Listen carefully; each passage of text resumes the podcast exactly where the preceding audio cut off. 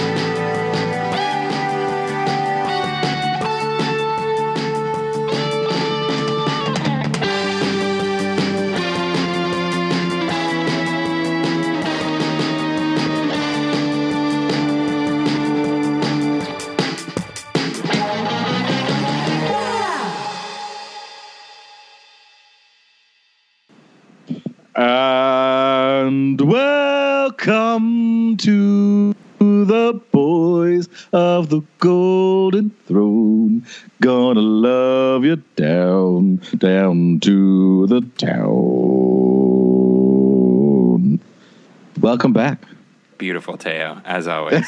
Beautiful. The end sounded like a bowel movement. It was so Well, we are the boys of the golden throne. That's true, and we're off to a great start. Talking about bowel movements in the first 30 seconds of the podcast. Uh, it's been a bit of a time for us, guys. It has. Yeah, we took the summer off. You know, we've been busy. Get off our dicks. You know, John's been busy getting swole and like tanning himself with sepia wash. Teo's Yeah. been slinging meat. I've been They're unrelated. what? Sepia wash and slanging me. Oh yeah, unrelated. Yeah, exactly. I've been I've been doing things, um, but yeah, summer's for getting out in the wild and enjoying the beautiful province that we have in the mountains, and Yeah. and and green grass and things like that. So yeah, get Oh, off our God. get off our dick. But we're back. It's like we have lives beyond this, guys. Don't even don't Sometimes. don't don't don't life shame us. Yeah. God. Jesus.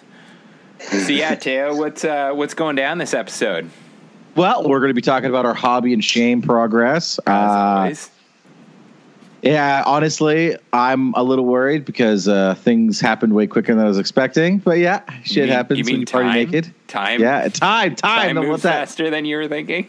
Yeah. Uh, then we're going to be doing a, a road to War Games Camp with Vicente. Vicente. Yes. Vicente. Bow. Uh, we're going to talk a little about the DMD telethon. Yeah. Yeah, and the, the kind of silliness that occurred with that. I think we could talk about that right now. You know, like um, I remember very little of the telethon. Um, I think some drinks were had. Um, I've I learned a good lesson is that when you like take a substantial time off drinking, you probably shouldn't like pound, pound bourbon with aggressively with John and and like blind pouring drinks. I really, you know whose fault it is? It's fucking Vicente's fault because he got the- he got that damn decanter and he probably knew that he's like I'm gonna get this and these boys are gonna be all excited about it. and I'm gonna fuck them up, but literally, he probably didn't know it was gonna happen like recorded live. Uh, I think the over lack, the interwebs. lack of food was key. yeah, the When I lack thought of of food. it after, it was like we didn't eat, and then it was like, oh god, like I was so hungry the next day because we didn't eat anything. We just like, yeah, Yeah, and drank uh, enough straight bourbon and didn't eat.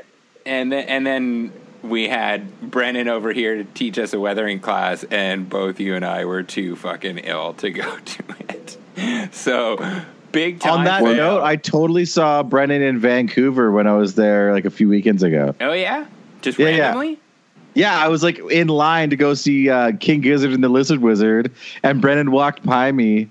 And he's like, "What the hell? What are you doing here?" that's random for like a city of Vancouver size. That's quite random. Yeah, and it wasn't exactly. I wasn't like on the main strip or anything. I was like near the water on the other side of Science World. What's up well, behind that's- BC Place? That's near where where Brennan lives. So that's yeah, uh, that's what he was going walking to a friend's house. Yeah. Also near the spire. Also Yeah. near the spire, exactly. So Teo, like John and I, you know, we ended up passed out on the floor. Well, one of us was on the floor, one of us was in a comfy chair. Uh, why don't you give your impressions of the of the DMD? Because you kept po- you were like came in way after you, me and John were silly on the on the telephone.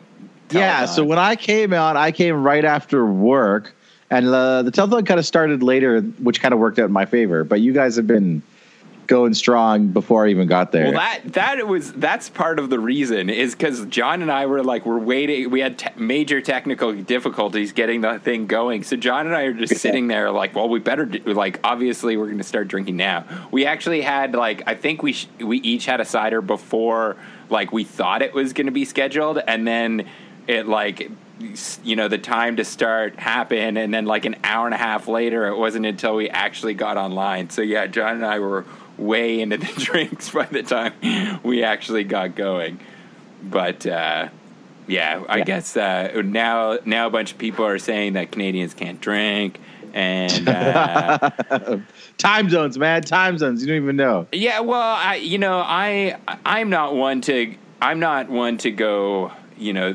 for a long period of time. I like to go hard and strong from the get go. I might Yeah, not be you're- able you're- to get. I'm a sprinter. AJ's the burning sun of uh he, he turns into a bright star right into a black hole. He's like a Leviathan dreadnought. yeah. yeah. Well, at least I'll have you at uh, at uh, War Games camp to uh, pick up my corpse and take me to uh, my cabin and throw me. I'm in. pretty sure I could uh, I could uh, pick you up like a child and put you to bed. Oh, sweet! Not like a fireman carry, like an No, actual no, like, like, a- baby. Yeah, I'll hold you like a baby. I'll Like a wrap s- you up in a little, little blanket. a little sweet I'll- prince. Can I swaddle you? Oh, sure. That sounds great. I'll probably need it at a certain point. I'll You wake be up in your swaddled bed- by, by many men at War Games Yeah. but yeah, Uh, I think in the end, we like we. I'll use the royal we and all of us uh, raised three, just over three and a half grand over the course of the telethon. So. Big ups to uh, all the people that donated. I'm sure we had a huge part of that. Of people are just like, these guys need help. I think I think we're raising money for them, right? No, it was quite funny because when I came on, yeah, you guys are pretty lit. And as soon as I get on, AJ's drunk and he's just like, "Why are you wearing a shirt?" I literally just stepped in the door from work, sweaty, stanky, smell like hot dogs, and he makes me rip my shirt off. I I do recall that. Yeah. I did. I did go back and rewatch some of it, I, th- which was like fleeting because I was like, I can't watch this. Yeah. but I do know at some point that I like started talking about uh, William Shatner, who I refer to as Bill Shatner. Yes. which I have zero recollection of whatsoever. and then yeah, like I'll uh, you know Vince had like the meme of me just like like looking like I'm Oh, just oh, like the, oh, the vinegar strokes or, of AJ. or something like that and uh and then Brendan I did like see the video once we were passed out of Brendan like squirting like water on me from my little like um airbrush bottles or whatever so at least we were entertaining you know Oh, Yeah. we got confirmation from Dino about John's hog. oh did we was that Yeah. Oh. I do oh not remember. Was I there, was that when I was there or did I leave to go pick up Ye- Brendan at that Uh, point? no, you you were back at this point. So what had happened was uh, I started on there, and then I had to get ready because I had uh, a date of a woman coming over and doing like tarot card readings for me and the woman I was on a date with. oh yeah Yeah, and so I had to go and get ready. When I came back to talk for a bit, we like you were back, and everyone was super. You guys are super drunk, and then we, me and like everyone else, like got confirmation about John's hog from Dino. That's hilarious. Because like I I talked to Brendan about it the next day and I was just like, so when I came and picked you up from the ferry, like, did you think I was really wasted? And he was just like, No, you seemed really good, but then we, you got back on the recording, and the first thing you did was like slam almost an entire glass of whiskey in one gulp. I was like, "Oh yeah, that probably did it." that, that was probably, that, That was, was probably the end. point. Yeah, that was when my brain just switched right off. Yeah. like I'm done now. Commitments are done. Yeah. So yeah, no, always uh, always a fun time on the DMD telethon. Oh, as soon as the boys come on, it just de- just de-evolves immediately. and we were on from the start. So yeah, yeah, it didn't get any better, guys. I think it, I think uh, Pretty needs to find like an eject button that he can just like, and you're done. Click. Yeah, yeah.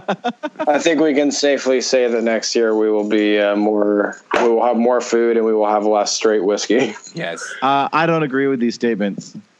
Well, Maybe fair the, enough. maybe the food part. Yeah, l- Food at more least. because you have a full stomach. We definitely need more food next time. I would agree with that. So yeah, always fun times at the DMD. I'm I'm glad that we. I was shocked that we were able to uh, to raise that much over uh, that period of time. So uh, Uh, it totally makes sense. Like, uh, like I said, like you said, people were thinking they were donating to you guys. We got to help these retarded kids out. They're just bumping helmets over there. Just uh, yeah, if it had gone on any longer, it would have been like that. Uh, that Simpsons reunion where all the men have pots in their hand, yeah, heads they're they're running like, into each other. oh, and running into each other. Except for I would have lost for sure in that Yeah. against John. Well, every time you and John drink heavily, AJ gets hurt. This is true. This is uh, well. This time I didn't get hurt. Well, the next day I was definitely hurting, but physically, like there was no bruises at least this time. Well, because I don't think you guys guys couldn't go on an adventure. No adventure. yeah, because we passed out. Yeah, it- Yeah. yeah. If, the, if only we if only we had held in there and gotten to the pots on our head, then uh, then there would have been probably some neck damage. oh God. you guys would have come out like old uh, football players. Yeah, exactly. Oh, it's like I don't remember anything. I'm seasoned up. Yeah. All right. Well, I guess enough on that. so we, let's. Uh, why don't we come back here and we can dive into the hobby and shame. Ooh, shit.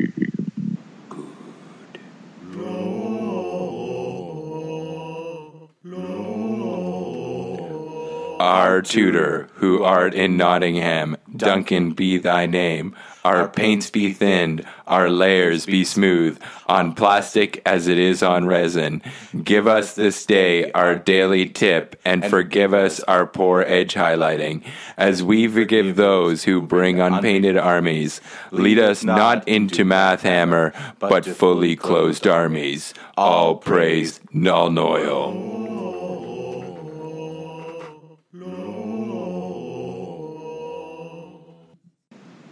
And welcome back to the Boys of the Golden Throne.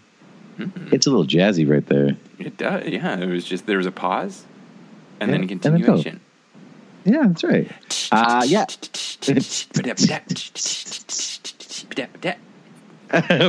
uh, so welcome back. We are going to be talking about our hobby and shameful lives. Um, Some of these us are guys, shameful. Uh, these two have been killing it. I have not been. You've been think- killing it with life.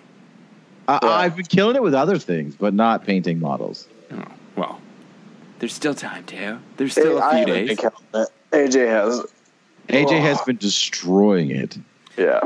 Yeah, you guys better buckle up for when I get into my hobby. It's gonna. I'm Buckle gonna, up I'm my gonna, I'm gonna lay down my thick hobby record of sin- of the summer. Buckle up your butthole. Well, I have the least, so I'm going to talk first. Okay. okay, you do that, too. Okay, so um, a lot of my hobbying has been organizing, if that makes any sense. Like organizing what you're gonna do. Organizing what I have done. Oh, okay. So um, I've been trying to make room in my house because I keep accumulating things. Like I had now have another drum kit. Jesus, those Yeah. take up space. Yeah, so I have two full drum kits and an electric drum kit in my house.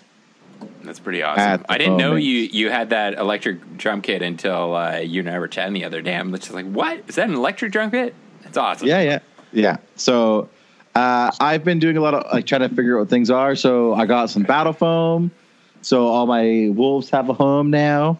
Oh, is that? Uh, and that's what you're transporting? Uh, Yeah. To camp. Yeah, that's the plan. Cool. Uh, except I'm going to smuggle in some clothes as well in it. Ooh, inside the battle foam. Yeah, yeah, Some clothes. yeah. Uh, so I can like Just speedos. minimal pack. We No, know said that you clo- we know that he's not bringing any any shirts. So it's just short short underwear, maybe some socks with holes in them. You know, not Uh, not Some much. pictures of dicks. Yeah, and pictures of dicks. Large, large printouts of dicks. Whoa. Are you gonna hand them out to your like most favorite opponents? They're yeah, just- they're going to be about the size of your torso. Yeah, they're just Nice. pictures of your hog, John. Yeah. he's being he's being getting No, Julian. my they're going to be drawn pictures of me of John, my interpretation of John's hog. Oh, like, They're gonna be like super- postmodern and, scene. like, I Different love painting that. styles. Like the super bad scene, except Yeah, the like super bad scene. Yeah, Yeah, we're gonna have Art Deco and like Oh Jesus Christ, that's Christ! amazing. abstract. This is John's dick painted in abstract. Yes, this is the square block version. Yeah, this is pointillist. Each point was That's done with funny. another It's- man's penis. On this And day, I chose to do it as a watercolor. yeah. I was using charcoal this day. Yeah, and then one's gonna be made out of macaroni pictures. oh Jesus! A macaroni picture of John's hog. It's just like I used the whole bag and I didn't have enough.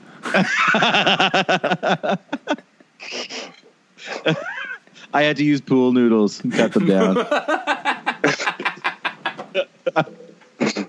Oh, that's too so good. that's been my hobby progress lately. that's it. Just That's it. Just just macrame versions of of John's hog. I, I got really into knitting, so there's like a a, a penis cozy. A peenie cozy. Yeah, Oh, wow! That must have taken a lot of yarn. that was a lot of yarn. Yeah, it uh, oh it covers my couch on the colder days. How are your wrists from all that all- all that knitting? Probably pretty Tires sore. tired, very tired, very sore. Very yeah. sore. Yeah. Yeah, I use this as an Afghan right now. Just remember hot and cold on those on those That's wrists. right. That, that'll help out a lot. I had to get uh like a what are those those like uh, wrist braces. oh yeah. Yeah. Yeah, I just say I, I fell down roller skating. Yeah, and people look at you all weird. Sure, Teo. Sure. Yeah, that's what you're. roller skating. Uh, but no, so we have been organizing that. I did some more work on my wolves. I just felt kind of inspired to paint some more on my Varagyr, so I just add a little bit more dash of color, brightened them up a bit with like the actual highlighting of all the grays and stuff. Okay. Not a ton. Um, then I was talking to a friend of mine who um, has been 3D printing terrain. And so me and him are collaborating on building a, a new table for me because my terrain's getting kind of old and busted. And, you know, What what's the what's the theme? what's the theme? Yeah. Well, that's kind of what we've been working on. But my I, kind of idea right now is kind of like uh, more of a rolling hilled uh, war torn feet battlefield. So uh, there, if you're in the bottoms of all the hills, it will cover. It would be taller than a Land Raider. So would you be printing the hills? Is that the idea? Yeah. Okay. Yeah, so printing the hills, so they're like solid and like, and they're like I want to put them in like uh so you can. Uh, they're multi-purpose, so it's not just the same hill segments every time. hmm Yeah, yeah. Cool. Yeah, yeah, something a little different. Because you don't get to like most of the time it's like buildings or like there's not there's not a lot of hills that are going on. That'd so you be can go really good for your scars, man. If you had Yeah. uh, like very themey Chogorian kind of That's kind of what I was thinking. yeah. Yeah, I feel like uh, 30k skews to the mechanical side of things a lot. It's rare that you see like more naturalistic tables. That's kind of what I was thinking. I would want to have a more naturalistic table where there is line of sight blocking, but it's yeah. not from just having a big building in the middle of the table. Right. It kind of it kind of bums me out because there was a time where I always fantasized about like a really really nice jungle table, but that was because I played uh, Tyranids, Yeah. And you know like I feel like Practically, it makes zero sense. yeah Yeah. So I'm gonna have like minimal trees, these kind of rolling hills, and then some like weird little barricaded areas, and then like uh, crater marks. Right on. nice. So that Nice. I've been working on that because I would still yeah need a new idea. Um, I kind of got some night lords in a trade and some stuff.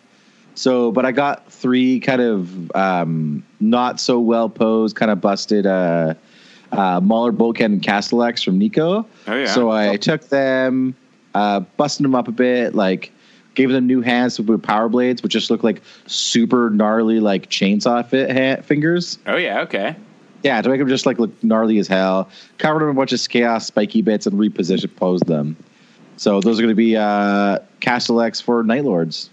Sweet. So you just gonna do that as like a small force, or is that? yeah, just something to ideas? slowly progress. Like I didn't want to use them for my white scars because white scars don't use robots. Right. I don't really want to get more Wait. Castellax for I'm confused. Since when do you play Night Lords? since this Just trade. started.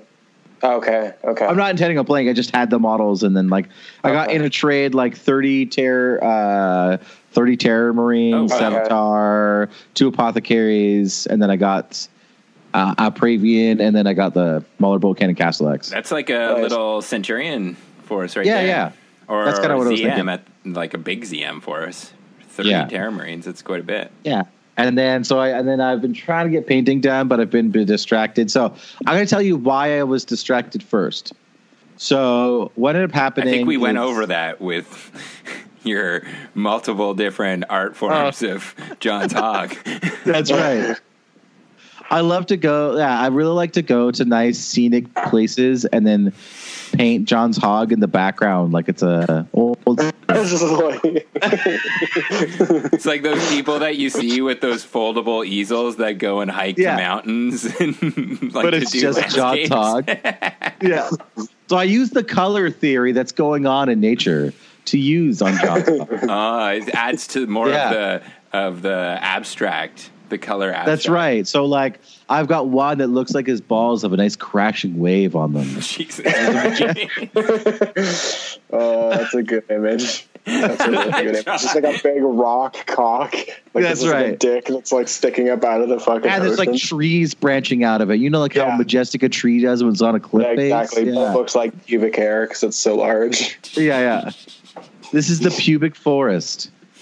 yeah, we're uh, we're definitely uh, earning that explosive mark Yeah. on our podcast this episode. Uh, but no, I, what actually it is is I end up joining another band. Oh, Yeah, so uh, that's been a bit of a process. So it's it was a metal band. I don't not a really metal drummer, but they seem very confident that I could learn it. And because of well, you guys know me. If I do something, I do something. you got to get that double kick. You got- you gotta- I got my double kicks, Oh. and apparently I can blast the fuck out of them. So we had I, I, I was trying to do an intro for it the other day. That's just like for like twenty seconds, and then I go into the beat. nice. Yeah, yeah.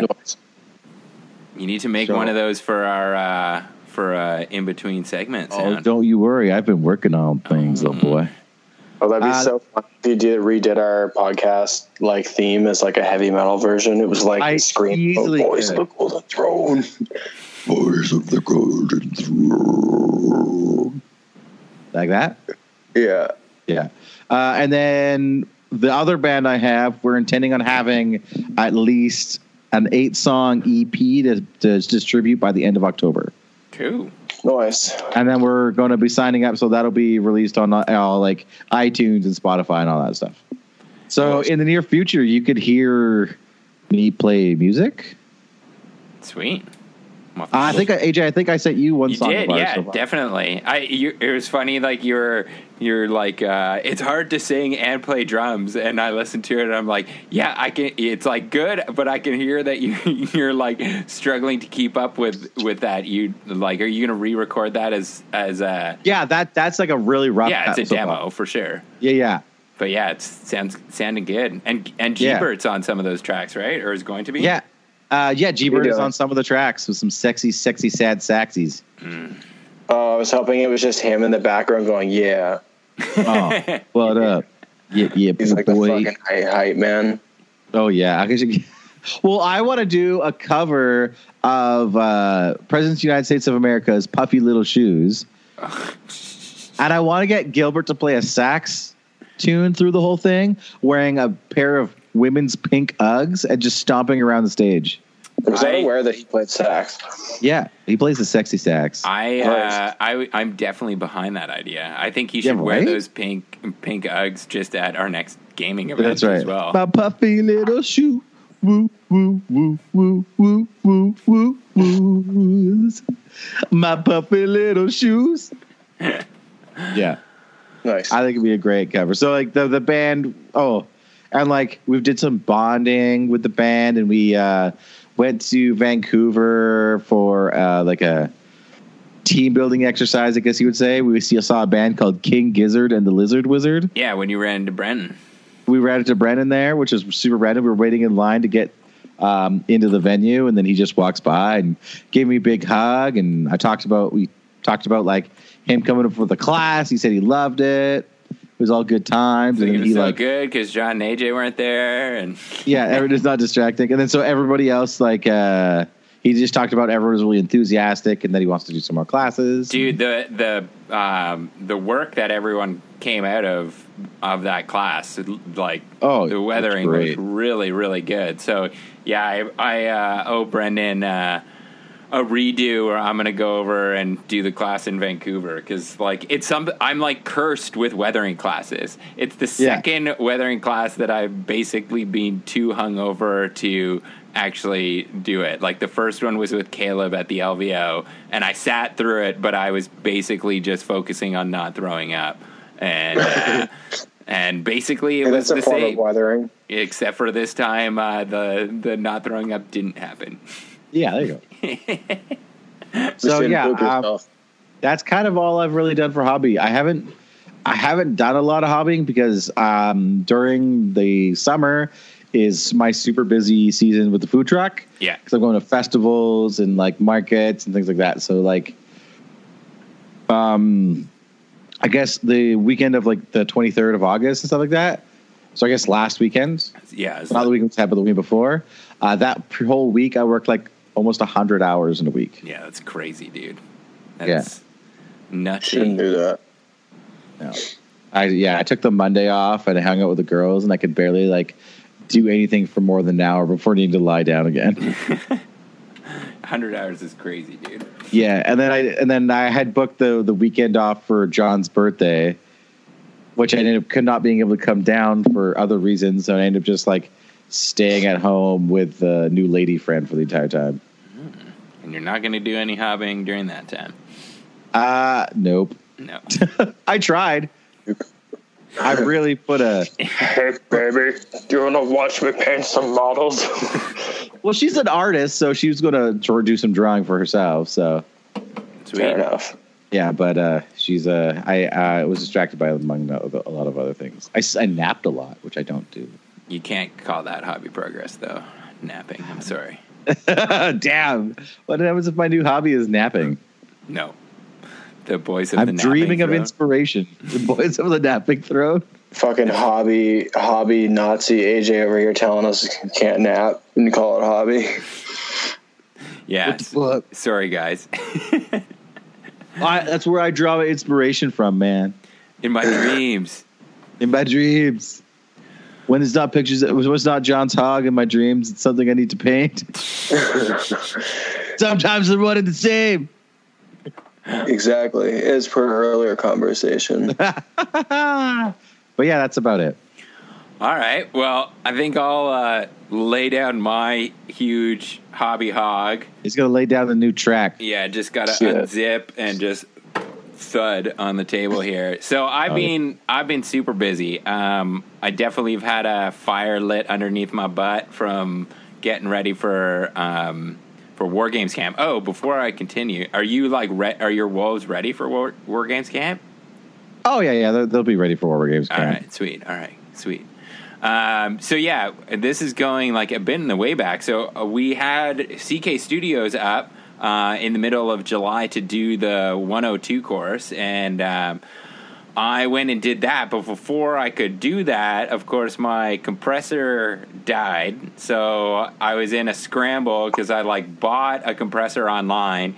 It showed up and didn't work like straight out of the out of the box. It was leaking like crazy, so I had to Was that another Badger one? yeah, man, the Badger like Oh, with the God. tank, and so and it was yeah. So anyway, I, sent that back, and then ended up having to like scramble, and luckily, like the day before the course, I was able to pick one up from the new BC Hobbies and Shavers, and they just got it in that day. Like they were literally taking it out of the box and put it down on the front, and I was like, "Is that is that purchased? And they were like, uh, the guy looked at me like so weird. He's like, no, I'm just taking it out of the box. I'm like, I'm buying that right now. He's like, yes, all right, sweet. So I picked up, uh, you know, just made like a very good sale with like not doing anything. Uh, so I picked up a tank, uh, a compressor with a tank, took that to the CK Studio course. We took, we painted, um, I forget the company that makes the model, but it, it's this like really aggressive orc and is basically a Oh, pri- yeah. Primarch type size. So the whole um, idea behind the 102 course is basically you're using your detail brush. Uh, so I was just using my Sotar. I didn't even pull out my uh, my my Badger Patriot 105, um, and basically you're the the outcome of the class is like you're not going to even use a paintbrush. You're going to do everything down to like the teeth and the tongue on and the eyes. Everything doing with the detail brush, which I was just like, oh god, I'm so scared doing all this.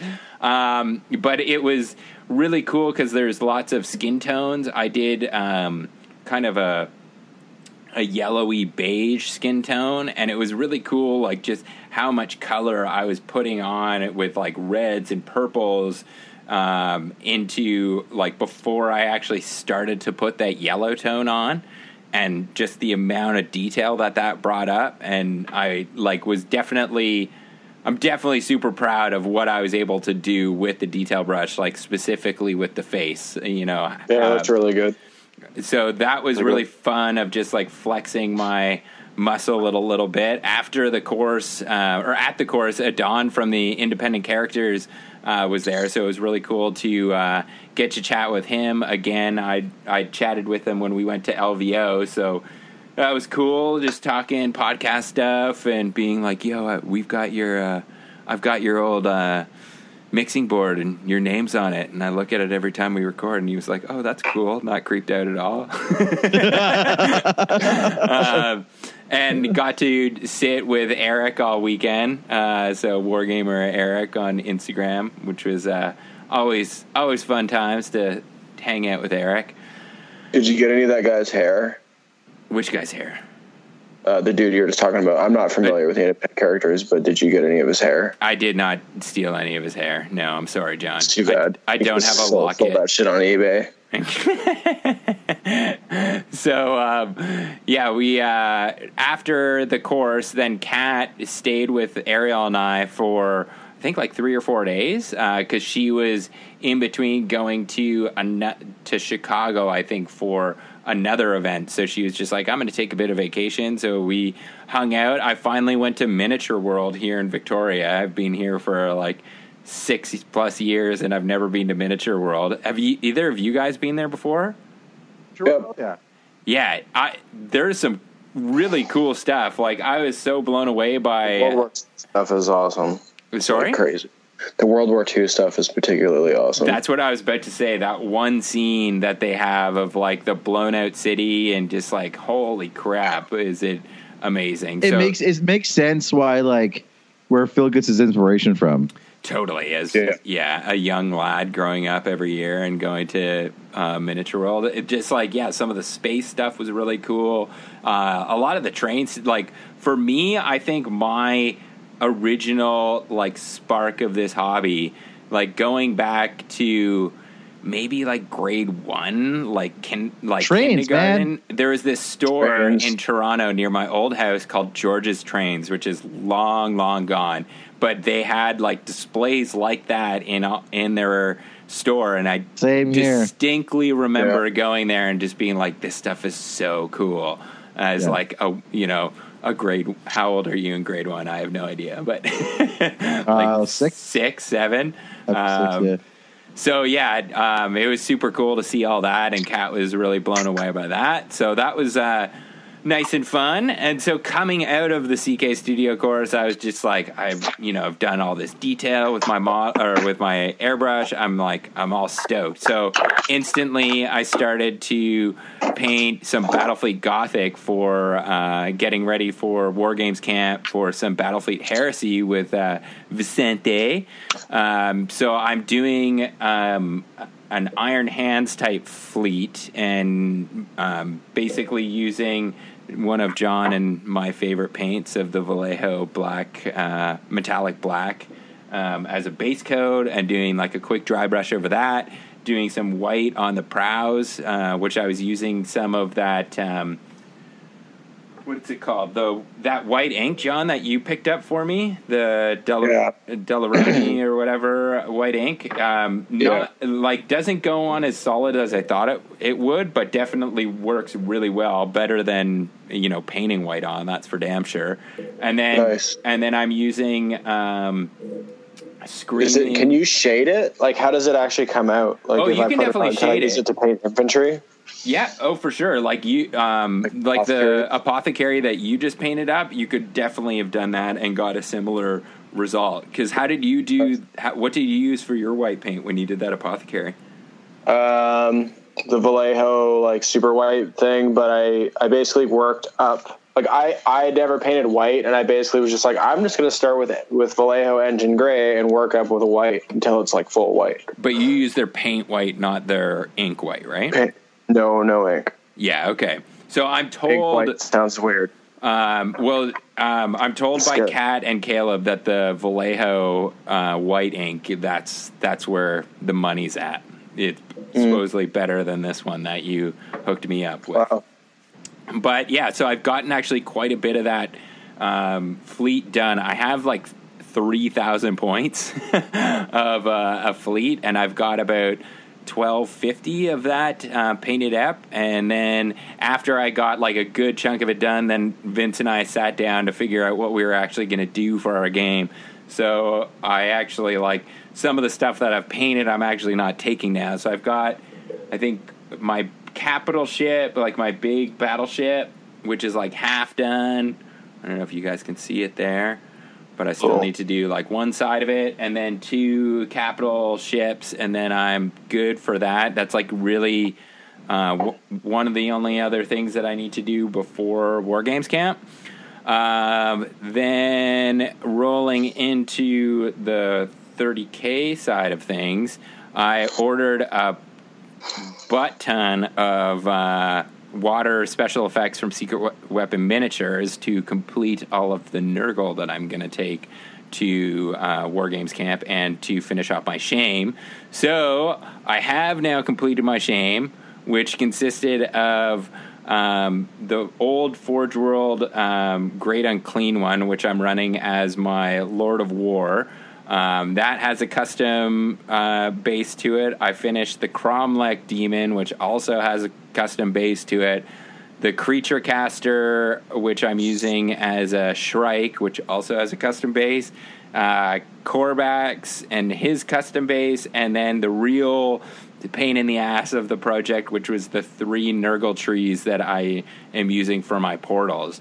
So the big thing with all those is that the the water effects take so long and i knew i had to like get on top of this because there was no like oh i'll just finish it last minute like that can't happen i need like almost two weeks to do uh, the water effects on it because you got to do it in such thin layers or it gets kind of cloudy.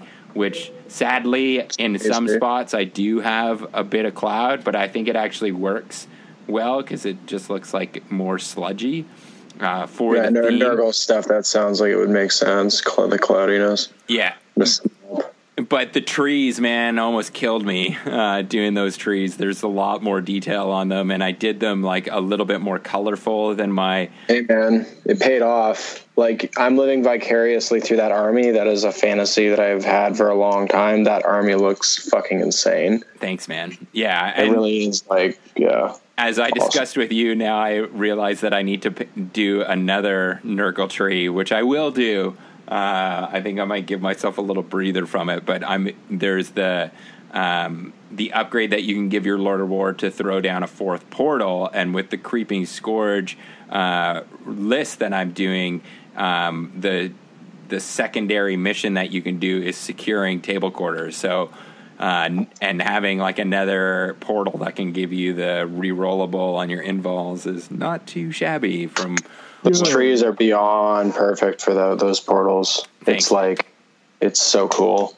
and so they, cool. And they survived in. I did. Uh, we'll talk about it in a little bit here, but I did play a game against you, John, the, yesterday, and they survived Yeah. the trip uh, in the case, which I was a little bit worried about because the trees can be a little flimsy with all the bells hanging off of them and whatnot. So I, Yeah, I, I, can see that. I have faith that they'll survive the trip down to Indiana and back. So, uh, so yeah, that is the Nurgle side of my hobby progress done, and I'm super happy with it. Like, other than I've got another, um, I've got like ten plague bearers that I was orig- I bought because I was originally going to put some of the plague bearers on the the bases for the Nurgle trees, like they're walking out of the portals kind of thing. But once I actually sat down to do it, I just discovered that they would be they would take away from the trees too much. They would kind of block the actual detail on the trees. So I'm like, I'll just save these and do Yeah. another plague bear squad later on. So I've got ten of those kicking around, and I've got another three plague drones. Uh, but I'm not in a super big rush to paint those uh, plague drones because like those are basically only models that I'll use at home. They're way with the wings and all the legs off of them. They're way too spindly to Are plague pack. drones the uh, the fly ones or Yeah, the, the, big maggot flies. Oh, okay, cool, Yeah. So I've already got three of them that are all done, but uh, awesome. I think I need another three in there to make the make it. I think the, the when you run the cavalry, I think the minimum size squad is five. So I've got to get an, at least another two done to uh, run Okay. those at home. Um, so yeah, basically uh, get those done and maybe another tree, and then I'll put a nice little bow on that uh, army, and I think that will be it for any unless anything changes with rules. I think that will be good for uh, 30k. I'm super glad to get it done because that was like the first army that I put in a hell of a lot of effort into when I first got into uh, 40k, and then shelved them for years when I uh, got into heresy, knowing like, oh, it's only going to be a matter of time until these guys come into the rules. So. Uh, yeah, I'm stoked because I'm definitely gonna play those at some point because they're fucking cool as shit. yeah, they're Definitely awesome. and they yeah we'll, we'll we'll get more into uh, our game once you start talking here so then the other things getting ready for camp i released the player pack for the at event that i'm running uh, down there so that was like a bit of a load off my chest getting that out and it's all tied into um, the 30k narrative campaign that Will Frank is running. So we've got some uh, little tricks up our sleeves for that, and uh, now that's all combined to the overall War Games Camp Player Pack that's out. Teo, have you reviewed that yet? I haven't had time, man. Oh man, well, we'll uh, you can you can read it on. I'll the have plane. time. Yeah, on the in the plane.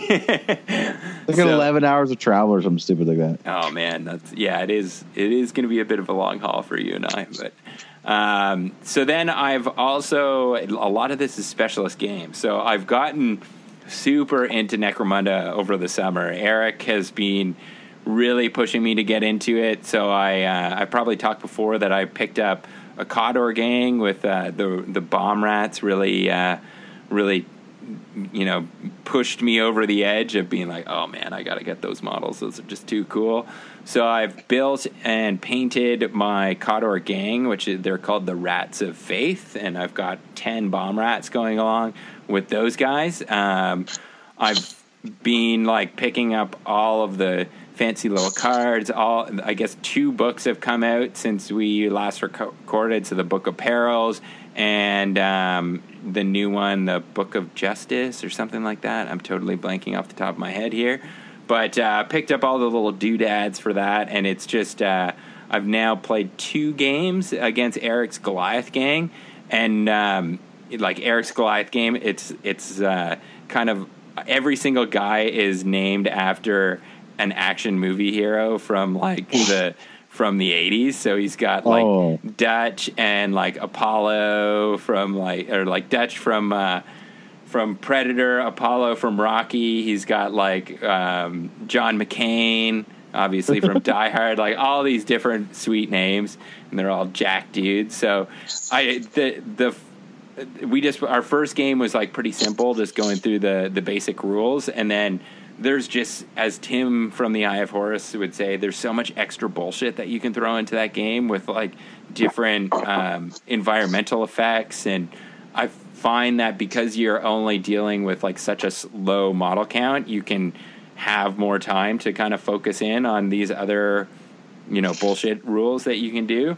So yeah, super into that. There's a, a, campaign being started up here locally, um, which sadly kicks off the weekend that we're at War Games Camp. So I'm going to miss that, but I am going to be playing in that campaign. So that will be pretty cool. I think we've got about eight to ten guys signed up for it. So not too shabby. Um, and then I picked up. I don't know if you guys have been checking out uh, the Warcry releases.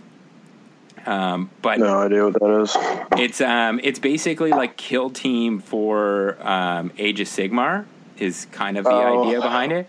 But the models are just ridiculously beautiful, and there's this one like they're the Age of Sigmar generals been knocking out of the park. I just saw those like undead fucking crazy things that just look insane, like the the new Tomb Kings or whatever. Oh, okay, I haven't seen those yet. They're just gorgeous. Okay, I can't believe how good that stuff looks. So there's one one of their like war bands or whatever for Warcry. They're called the uh, the Corvus Cabal, and they're uh, very very easily could swap in for Cawdor, and they also have like a lot. Of, there's like a raven like bird motif going on for them. So very optimal for um, picking up like little bits and pieces and doing conversions and stuff like that. Um, so haven't uh, busted in those guys, but that might be a post camp kind of thing.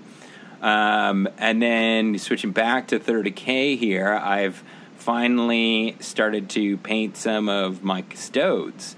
And um, I've decided to do the new black custodes style that's shown in book eight. So they're black with uh, with purple. So I've gotten, I did like a test model of that, um, and then now I've gotten five, I would say five and a half guys painted. Haven't worked out the bases yet, but I'm going to use my leftover um, Dragonforge bases from uh, my Eldar army, and they're going to be kind of like a based in the webway kind of list. Um, so I think I'm just going to slowly attack those. They're so like I feel like if you do gold custodes, you could do them very easily of like doing a, a gold spray, hitting them with a wash, and then doing like some light dry brushes to pop some of those details. Doing the black and then doing the gold trim over top of it, it's been like a very slow process, a very tedious. Well, it's like painting a third edition Black Legion for Chaos. Yeah, t- yeah, totally. So just there's so like you so many little details and it's also like really fine lines. So I've been really working my new Winsor Newton brushes, which have been paying off big time with that project. Um, big bellies. But yeah, I think I'll I'm gonna I'm decided like I need to get the 15 troops that I've built done first before I I think I'll then allow myself to paint a tank or paint the dreadnought or something like that that I've got. Um, so that's been fun hitting that up, and then I've been slowly painting or painting. I've been slowly packing for War Games camp. So I've got a nice little pile down here in the otter den. Got my sleeping bag and all my knickknacks that I have to bring, just throwing stuff into a pile. I'm already getting worried that I can fit it all in there to to make it over. Um, but yeah, you know, got to make sure that there's room for the tutus. You know, that's very important. um, I've also painted a bounty hunter for Necromunda, um, which is uh, I'm not Ir- Eyros Slagmyst. I think is how you pronounce Oh. his name or something like that. But he's like a old dude from the Water Clan, and he's ready to take names. I'm almost finished that guy, um, and then I've been trying to. I've been repainting the AT terrain to fit the AT boards that I've got, but I feel John, you and I were talking about this yesterday. I feel like I got the same can of spray paint that I used to base all the boards, but I have a feeling this batch of spray of cans is slightly different from the ones that I used mm. before. so that I, mm. I like trying to match them up right now is a bit of a bitch. So I'm thinking what I, I need to get this stuff painted to take down the terrain for War Games camp, but I have a feeling like I might then repaint it again once I get back and like tape the buildings or tape the area or, of the boards around the buildings and like put the building that, that I want on top of the buildings that are on the board and like spray them all properly so they blend in nicely together. But we shall see. I don't know, John. I might have you come over and put your noggin together with mine to figure out a scheme for it. But uh, other than that, I've been slowly reading The Crimson King, and I think that's all of my hobby progress. It's been it's been a busy summer. Crimson King. Is that the? It's the follow up to uh, uh, to um, Prospero Burns. Oh, So the, is that the good one? One of them is bad. Can't remember which one it is. Prospero Burns, it might be. no Prospero Burns is dope. I don't know. It's You're Is just, it? amazing, dude. Okay, maybe Crimson King's the bad one. I remember that there's one that's like very like this one they're know. going and they're trying to uh, find all of um, all of um, Magnus's shards, soul shards. okay. So yeah, I, it's been I've been reading it pretty slow. I haven't been uh, I I haven't been doing a lot of reading over uh, the summer, which I find is like I find like if I read a book that way and I'm like taking like you know a week off between like actually reading s- stuff that it it it's like I find it hard to get motivated to continue reading it. But I just Totally. read this awesome section where um, like they're storming this um, this Sisters of of Silence um, jail where they like put all these psykers and like all the Sisters of Silence are guarding them and I don't know. Maybe I haven't actually watched it or read this. I can't really remember. I don't know. This is a pretty while while back, I guess, in the heresy. So yeah, it's been pretty. It's it's been pretty good so far. I'm just waiting for uh, book two of the Solar War to drop. Now that's what uh, I'll Yeah. be dropping everything totally. super quickly to dive into that. I wish we knew when that was coming out. It doesn't seem like it even has like a release date because GW is dumb. I think it's gonna. I would guess that it's maybe gonna be towards the end of September. That's what I'm hoping. I'm hoping, Yeah, hopefully. uh, like late, you know, in the 20s or something like that of September. That would be my wants and desires.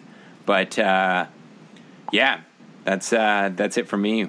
What what have you been up to, Big Swole John? Less than you.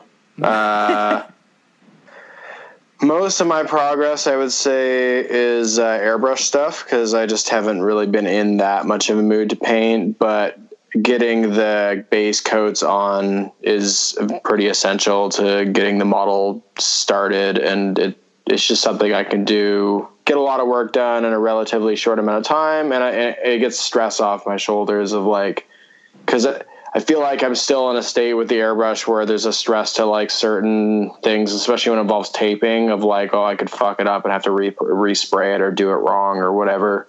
And the taping process is kind of monotonous, and you know. But I kind of got the gumption up, so you know. Uh, aside from I've painted, uh, the only thing that I've really been painting with my brush in the last couple weeks here is some reavers, and I just I've just painted like two two reavers, finished them. Um, I decided that I would, you know, like I said, start getting like some base coating done on a bunch of stuff. So I stripped my Custodes Contemptor and I also stripped my Sons of Horus Contemptor. And um, after I was done that, uh, I cleaned them off and I actually I didn't re- didn't haven't done anything with the Custodes Contemptor. It's just cleaned off now. It's ready to be re- repainted. But the uh, I grabbed these my original Sons of Horus Contemptor and my second Sicaran Punisher, and I did all the base coats on them. So it's pretty satisfied with that because I think they look like a noticeable improvement. I, yeah, I think they look stuff. so not so much better, but they they fit a lot more because you like I don't know the black doing them in the Justaerin for the two dreadnoughts. I think really Yeah, I think it's going to look way better side by side. I, I was like definitely really happy when I when I did it. I was like, well, this is going to look infinitely better, and I don't feel like I've like wasted time by repainting them all that was already done. So looking forward to having that unit done because I think when they're on the table as a as a Talon, they're just going to look fucking cool as hell. yeah man. So yeah, got that done. Did the reds and the blacks on it. Uh, I did the Sicaran in a pretty like interesting way where I taped off some spots on it, and I was I decided to do it in, a, in reverse order. And what I have been doing with these things, I've been painting the green, and then I've been doing the black after. And this time I actually did the black first because it actually seems like it makes more sense. So uh, yeah, I worked out the taping actually worked perfectly, and this the spot on the front of the Sicaran, I was really worried that it was going to like either peel the black off Yeah, or it would just uh, bleed. Yeah, like like get underneath the tape, and it didn't at all. It actually looks perfect, as I think uh, you saw. Yeah, I, I really like how you how you did it differently than the than the other Sicaran Punisher that you have. Like there, I, I think it it's made me think rethink of how I might paint some other tanks in future instead of usually like with my iron hand. I enjoy the marking stuff, right? Like I think like Yeah. the lines is a really good way of just being able to like make do, do unique shit. Like that other Sicaran was painted forever ago, and I'm not really that happy with the paint job by today's Really? standards. Eh, it's okay. I think it's it looks whatever. great, It man. You're you're nuts. Doesn't look as good as what the new one's going to look like. That's all I know. But I'm satisfied enough that I'm because I'm not going to go back and repaint that. Not not anytime soon. Anyways, I've got too much shit to do still. So, but yeah, so got that stuff started, um, and then I went to the Spire uh, a few weeks ago, and that was super fun. Um, I brought my Cybernetica to play, and I brought my new Knight. So I played against uh, Cam twice, and then I think I played a team game with. Uh, if I, this is a little while back, so I'm trying to remember, but I think I ended up playing a team game as well with uh, Raymond or something Oh. like that. He's my new heresy boyfriend. regardless, had a fun time. Was great. Uh, I found out that the Mechanicum Knights, as I sort of had anticipated, the guns for them are very weak. Yeah. But they're still knights, I was and gonna say, their like- punchy power is nice. What do you What do you think? Like, what do you think? Because you've got both of them. You you only Yeah. have one of them painted, but where do you feel if you're going to field one or the other? Which one do you think you would field, the Volkite one or the lightning gun?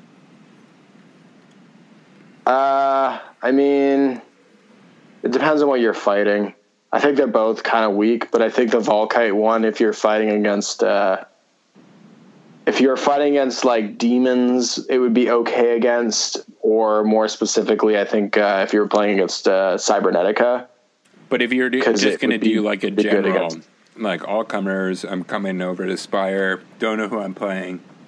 What do you think you'd bring? I think uh, I kind of feel like maybe the lightning gun one because I think the biggest problem with the the Mechanicum one is that not only is it, is weapons kind of lackluster, it's hitting on ballistic skill, which is kind of bad for a weapon that only has five shots. It isn't that powerful, and it's only ballistic skill four. Right. And the other thing is that the secondary weapon on it is largely useless until you start getting within 18 inches because it's just a grav gun. It's just like something That's that right. Yeah. it's like, well, hopefully you're near armor, but this thing isn't really meant for killing armor. So it's just like this like extra gun that's like, well, I can plink a hull point off of something with it.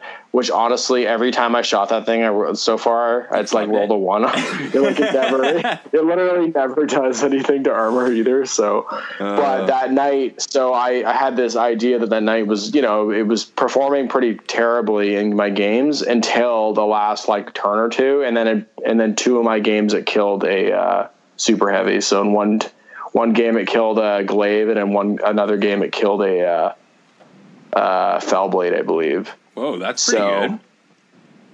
That's the thing. So I just like I kind of changed my strategy with it a bit and was like, all right, I'm actually gonna. Uh, the thing is, they move so fast. I'm not really used to playing knights, right? So there's a big, big bonus to being able to move 12 inches. It's fucking crazy. So with the way that my cybernetica works, it's really nice to have that extra threat bubble. Like I, a lot of times, I was running Scoria up with the Domitars, and they would get locked into combat, and then the knight would sort of be like a deterrent for other units to like overwhelm them. Right. Like, you know, for instance, if I'm fighting like a Leviathan or something like that, it's like, well, you can bring your Leviathan forward, but I might just countercharge it and then rip it apart, you know, like so yeah, I think uh, I think the Mechanicum Knights are I, I don't think they're great, but I do think that because of the fact that they have the ionic flare shields, I think they're definitely pretty viable. They're very durable. They're hard to kill from the front. And they're sexy So- as hell. They're super cool. Yeah, I'm I'm stoked to have that. I, that I'm gonna have two. So that'll be the other. The, I guess the next thing I'll say. So um, I went out for my birthday party, and uh, sadly Teo couldn't make it because of you know life, which is cool. But I was informed by Jeremy and Gilbert that uh, all the boys had bought me a fucking put in and bought me a knight. So now I have my next knight, which will be the the very one we were talking about the Malagra, or however however the fuck you say it. Ahra or whatever. Mara, Mara, yeah, like uh, one that starts with an M. The other Depends mechanic on- night with the light Depends on how many TRA. how many drinks Uh, you have. Ajera.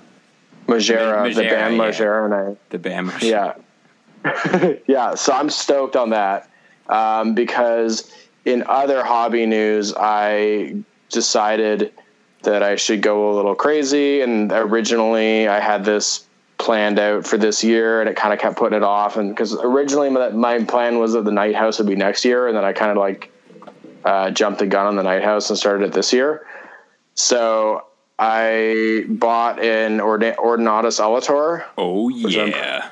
Yeah, very excited for that. That's going to be like a fucking sweet centerpiece to my to my Mechanicum army, and uh, yeah, I just sort of you know we have guys in our group now that have Titans, and I just I wanted something that was going to be crazy like that. Where when we're doing big games, I can like bring out a giant toy that's like, like on the level of like a Reaver or whatever, and um, it's it's something that's like very powerful, but it's like forced you know the minimum points is it going to be in is 4500 points? So it's like i'm not really that worried about being that powerful because it's going to Yeah. be for like apocalypse size games. So like you know the other one i would is really cool but i would feel very bad bringing that one to a 3000 point game because it's just so scary like for the 700 points. So um yeah, so I'm fucking excited about that. But now I, I was like, oh, I guess this is gonna put my knight house on hold. And then finding out from Jeremy that you guys had bought me a knight was fucking awesome because I was like, oh, awesome, my knight house is not on hold. Now I have three, uh, three technically four knights. So Four knights? Uh, yeah, because I have a baby knight too. Oh, like one of the OG ones. Yeah, Oh, Yeah. okay. I'm kind of holding out to see if uh, I can find a uh, upgrade kit okay. for the new Mechanicum Knight Yeah, to to add to that one. So uh, yeah, so that's uh, that's I think most of my hobby progress. Uh, the other, the, I think the last. Oh, actually, one more thing. Um, I had this idea. I thought it would be really cool, and it was basically um, I never play psykers. I hate the psychic phase, but I like the idea of a batshit crazy dude who's like a demon worshiper psyker. So I was looking at the Esoterist rules, and then I started getting the gumption. I was like, oh, this guy doesn't just summon demons; he can also use uh, malefic powers. Or there's Sanctic and Malefic. I can't remember which one's which. Well, look Like a at Sant- Sanctic? Sanctic is the old uh, grenades one. Okay. so yeah, um, basically was like looking at him. I was like, oh, I could do something really cool with this guy because the traitor librarian model and the and the cataphractii armor is one of the most impressive models I think Forge Worlds ever put out for That's- a character. The one with the demon, like that's summoning Yeah. the bloodletter. Yeah. Yeah. So I got that, and I've done the base coats on him. So he's all like, you know, I did the the demon the demon as well. So the demon looks like it's like all on fire and shit. And he's going to be in Justaerin colors. And I thought that it would be super fun to run him just with a unit of Justaerin and just like he's just like this like dark librarian character that's like casting fucking demonic buffing powers on a unit of Justaerin. That just seems so awesome to me. So I'm excited for him. And you that And can be like yeah. the the precursor to for your army of just like okay now they're starting to get a little bit more witchy Well, too. that's exactly Right. how. Yeah, that was it. It was like I'm. uh The list that I played against you was one of my like that's supposed to represent the sort of like them starting to like go in that direction because you're getting more. You know, it's it's a lot of reavers, it's a lot of it's destroyers, it's like Sakaran punishers and stuff. It's a bunch of stuff that's sort of meant to be culling units and like be like kind of brutal and like it's like killing civilians and shit like that. You know, like just like Oh, the the na- the Two nasty- Punishers, like Garen's just loading into civilians. Exactly, like that's the kind of like it's supposed to be when they're going fully batshit, and you're like you're being like they're they're just like losing any sense of like uh, uh, I don't know of, of any mercy whatsoever, you know. So yeah, this guy I think will be really cool for that. And then eventually when the Luperkai come out, he'll be really cool because then I can run him with fucking Luperkai, and that'll just be really it's like rad. when are, when is that going to happen? Like I doubt that will be in the next book, but like I would hope. I would hope that comes out in book ten. Like they, I want I want. I want those I models because those models are going to look dope as hell. Like I have Yeah, no idea what they're going to look like. I, like I would imagine they're going to If they're be anything like Gal Vorbak, they'll be rad. But they're Those to be the- based on the uh, they sh- or maybe in my mind, I'm thinking that they be based, you know, loosely on the Justaerin, and then kind of, you know, uh, Gal Vorbak. I'm hoping for more spiky bit for more like spiky armor and like looking like a little bit more uh yeah, maybe a little more like sharp in design than the than the Gal Vorbak are, looking more like they're like war, sinister sort of like angular um spikes and like give them some sick top mo- top knots and stuff like that. Like yeah, that'd be really cool. multiple top Um, knots, just like That's also something I did with back. my uh, with that contemptor. I added a top knot to it to make it a little different, which I think looks pretty cool. Uh, it's just extra Sons of Horus it out, and then uh, yeah. So uh, I think last thing, which isn't really hobby progress, but I Yeah, think it's is. worth mentioning because it's uh, you know. So I went in for my second uh, tattoo session. And um, I think people have probably seen the pictures of that uh, on the Facebook page, but yeah, not much to say about that, I guess, aside No, from the fact that it's, it's looking, awesome. Yeah. I think it looks way better in person. Well, not that it looked bad from the pictures, but just like seeing the sh- you got a really good artist uh, working with you. Like the shading Yeah. on uh, on the the the dark mechanic. Well, it's not. It's loose The mechanicum, but the Yeah, chick, but like, also the face of the dude that's on it is just. Yeah. I've always like it's I, I you I'm sure you guys have googled or, or seen those like really bad you know tattoos like where Oh, yeah. it, Yeah. just like you can definitely there's some bad tattoos out there where this that artist that you're working with is definitely an artist and is doing some some Well, mean work I did my research, and the thing was, is like I came to him and I was like, look, you know, when I first came to him, I was like, my sort of limit is I'm thinking like thirteen or fourteen hundred bucks, and he's like, uh, he's like, we can see what I can do with that. I don't really know, and then I was like, okay, I'm like, I can go a couple hundred bucks above that. That's fine. Like, like you got to do what you got to do, right? And then so the ta- the tattoos taking shape and having these sessions and they were a little bit more spread out and then eventually it's like you know i was seeing the seeing the art we was coming up with and we're sort of just seeing how long things are taking and i kind of said i was like look man like i'm really happy with this tattoo and i'm really happy with the art. I was like basically like don't rush. Just like kind of do it do what you need to do to make it look awesome. So it's it's definitely like going a lot over budget i think all in this. Like a- Welcome to the world of tattoos. yeah, this is not not going to be a cheap tattoo. So Well, I went from you're basically have it having forever, dude, so- Oh fuck yeah, no, totally, totally. But it's just funny because I was saying to Dino, I was like, this is such a John thing of like, I like dip my toe into something very lightly at first, and then I'm like, I'm like, oh, I don't really want to like take a huge chance here. I'm going to be like, you know, level, you know, and uh, like so I have like two little tiny flash pieces of tattoos, which are like hundred dollars or whatever, and then going straight into my third tattoo is twenty two times the co- going to be twenty two times the cost of my tattoo before that. It's like ridiculous. so, yeah, but So you uh, dip yeah, your toe in and then fumble and dive headfirst in after. pretty pretty much yeah. Pretty much yeah. So like the the female character i was telling you that aj like that was originally supposed to be the portion of the tattoo.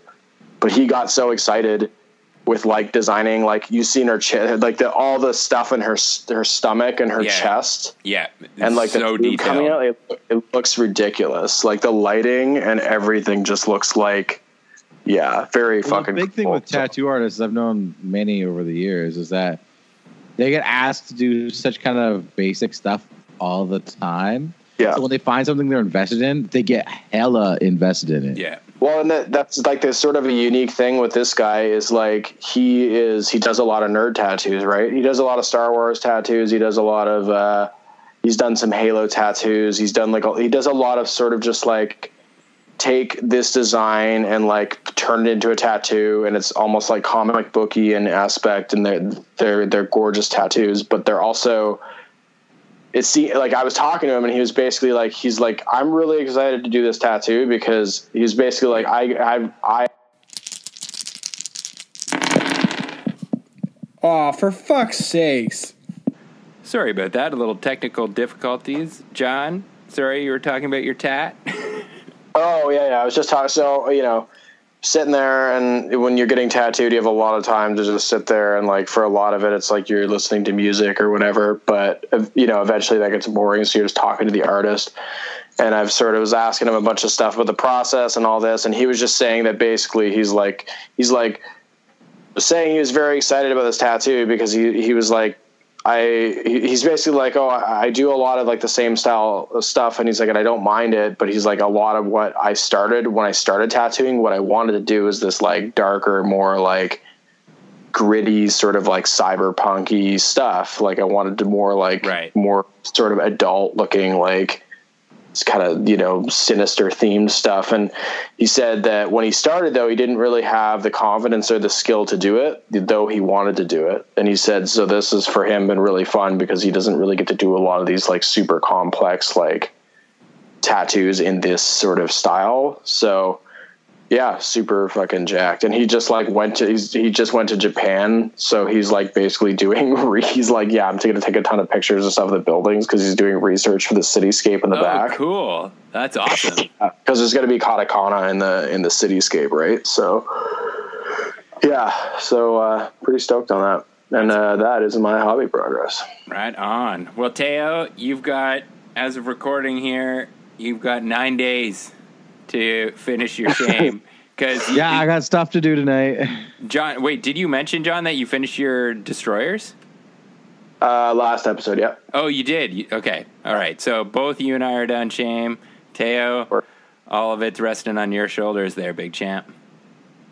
I'm not confident. he doesn't look confident. Yeah, you, this is like I'm not confident. Not confident. I have so much on the go. Who knows? I wish I made a Who screen dra- grab of that. You're just like Yeah. laid back. I'm not confident. I mean, I see it happening though, knowing Teo. yeah, exactly. Just like one day he just fucking like cranks out an army in the bathtub. hey, wait, the bathtub's my territory. That Teo, Teo can just like I was about to say Teo would be like put down like two hours and just boom. But that's not the point of this one. You're trying to do it to like the best of your ability. Yes, slow, slow, and Slow. doing it right. So don't rush it. If you No. have to, if you you know you're not that shame, you're not bashful. So uh, you know if you if you fail a Yeah, if I gotta shame something, it's not gonna be too bad. Anyway, it's mostly going to work out well for us, you know, and like maybe Yeah. maybe the Southern Belle will appear at our next event. The Southern Belle. well, I'm dating a tattoo artist now, and she said she'd do something hilarious, so I needed. It. Oh no, I'm not. No, I, I won't go. I won't go there. That's uh, that's that's a little too permanent. All well, I was joking with AJ about getting a bot GT tattoo. Yeah, I, I, I think you should hold off on that one. All right. Well, we will next episode. We'll find out Teo's fate, and uh, we will come. We will throw it back to past AJ and Vicente to talk about the war games schedule. So take it away, AJ and Vince.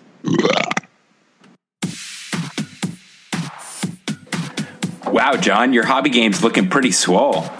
Yeah, it's because I've been uh, clanging and banging at uh, Everything Games out there in Langford, bud. Everything Games? You mean Rob Store? Yeah, they've got pretty much everything for all your uh, hobby game needs. Everything Games has all your hobby needs from Plastic 30K, Deptus Titanicus, Warhammer 40K, Age of Sigmar, X Wing, Magic, and board games. Everything Games has you covered. Visit everythinggames.ca for more.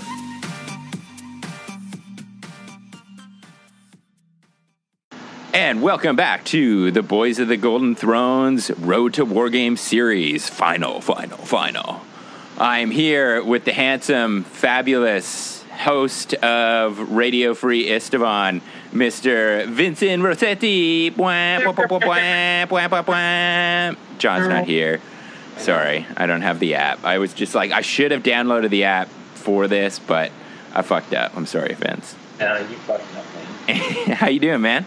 I'm been all right. How've you been? Oh, I'm doing awesome. You know, feeling I'm feeling like the the push to get everything done for camp, and it's been uh, been painting furiously and chatting with you, of getting some plans work hashed out. Oh, there we go. um, so yeah, no, I've been uh, I've been good, man. It's just like I was. Uh, I was doing some hobby stuff that was non-camp related, and then like you reminded me that it was four weeks out, and I was just like, "What the fuck am I doing with my life? I need to need to get this shit done." So uh, yeah, we're uh, we're just brought you on to to chat about um, the schedule, and now that everything has been finalized, you've been helping out Ryan, taking the the actual like running of the the logistics of I guess like organizing the schedule and everything Yeah. like that, getting Yeah, all ba- basically the uh, the overall like he he he more uh, he was more on the logistics side. I was more on. I didn't want him to be burdened with like herding all these cats yeah. To, to get this get uh, who like wants to run events, make a schedule, uh, make sure everybody that's running events have, has everything they need and everything like that. So I, I took care of that for him on that on that aspect because he's been doing a lot of work. Oh, on the yeah. back end for the logistics side. So working with the camp, uh, the money side stuff. Uh, and basically the tables and everything like that, which they're his tables. He's just bringing his own table. Well, and also all of the sweet like merch Yeah. stuff that he's been putting together.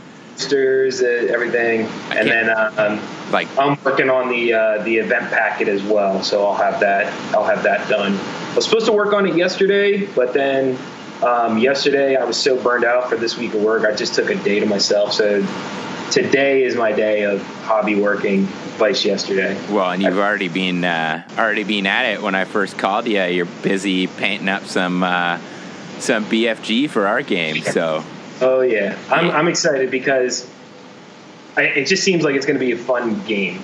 oh yeah, like me and you were just playing a, a, just a bullshit beer and pretzels BFG game, but I've always wanted to try out BFG, so it's going to be fun to try that game out. Oh yeah.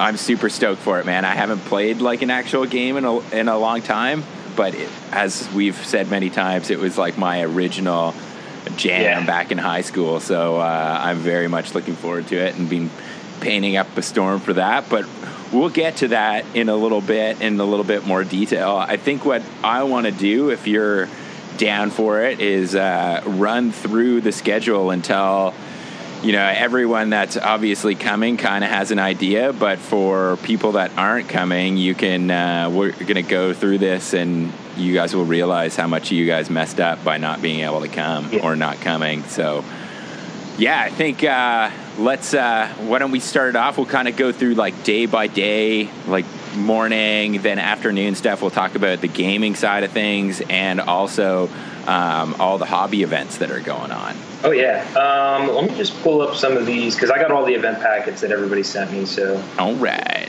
uh, let me just pull them up. Sure. I'm looking at this very beautiful, colorful um, schedule here that very much reminds me of a festival guide. If you're like, you know, going to some music festival like Bonnaroo or something like that, it's just like there's all these things all happening at the same time, and sometimes you just got to make tough decisions. Like, I want to do both, but I can't. I can't split myself in half and go to both things.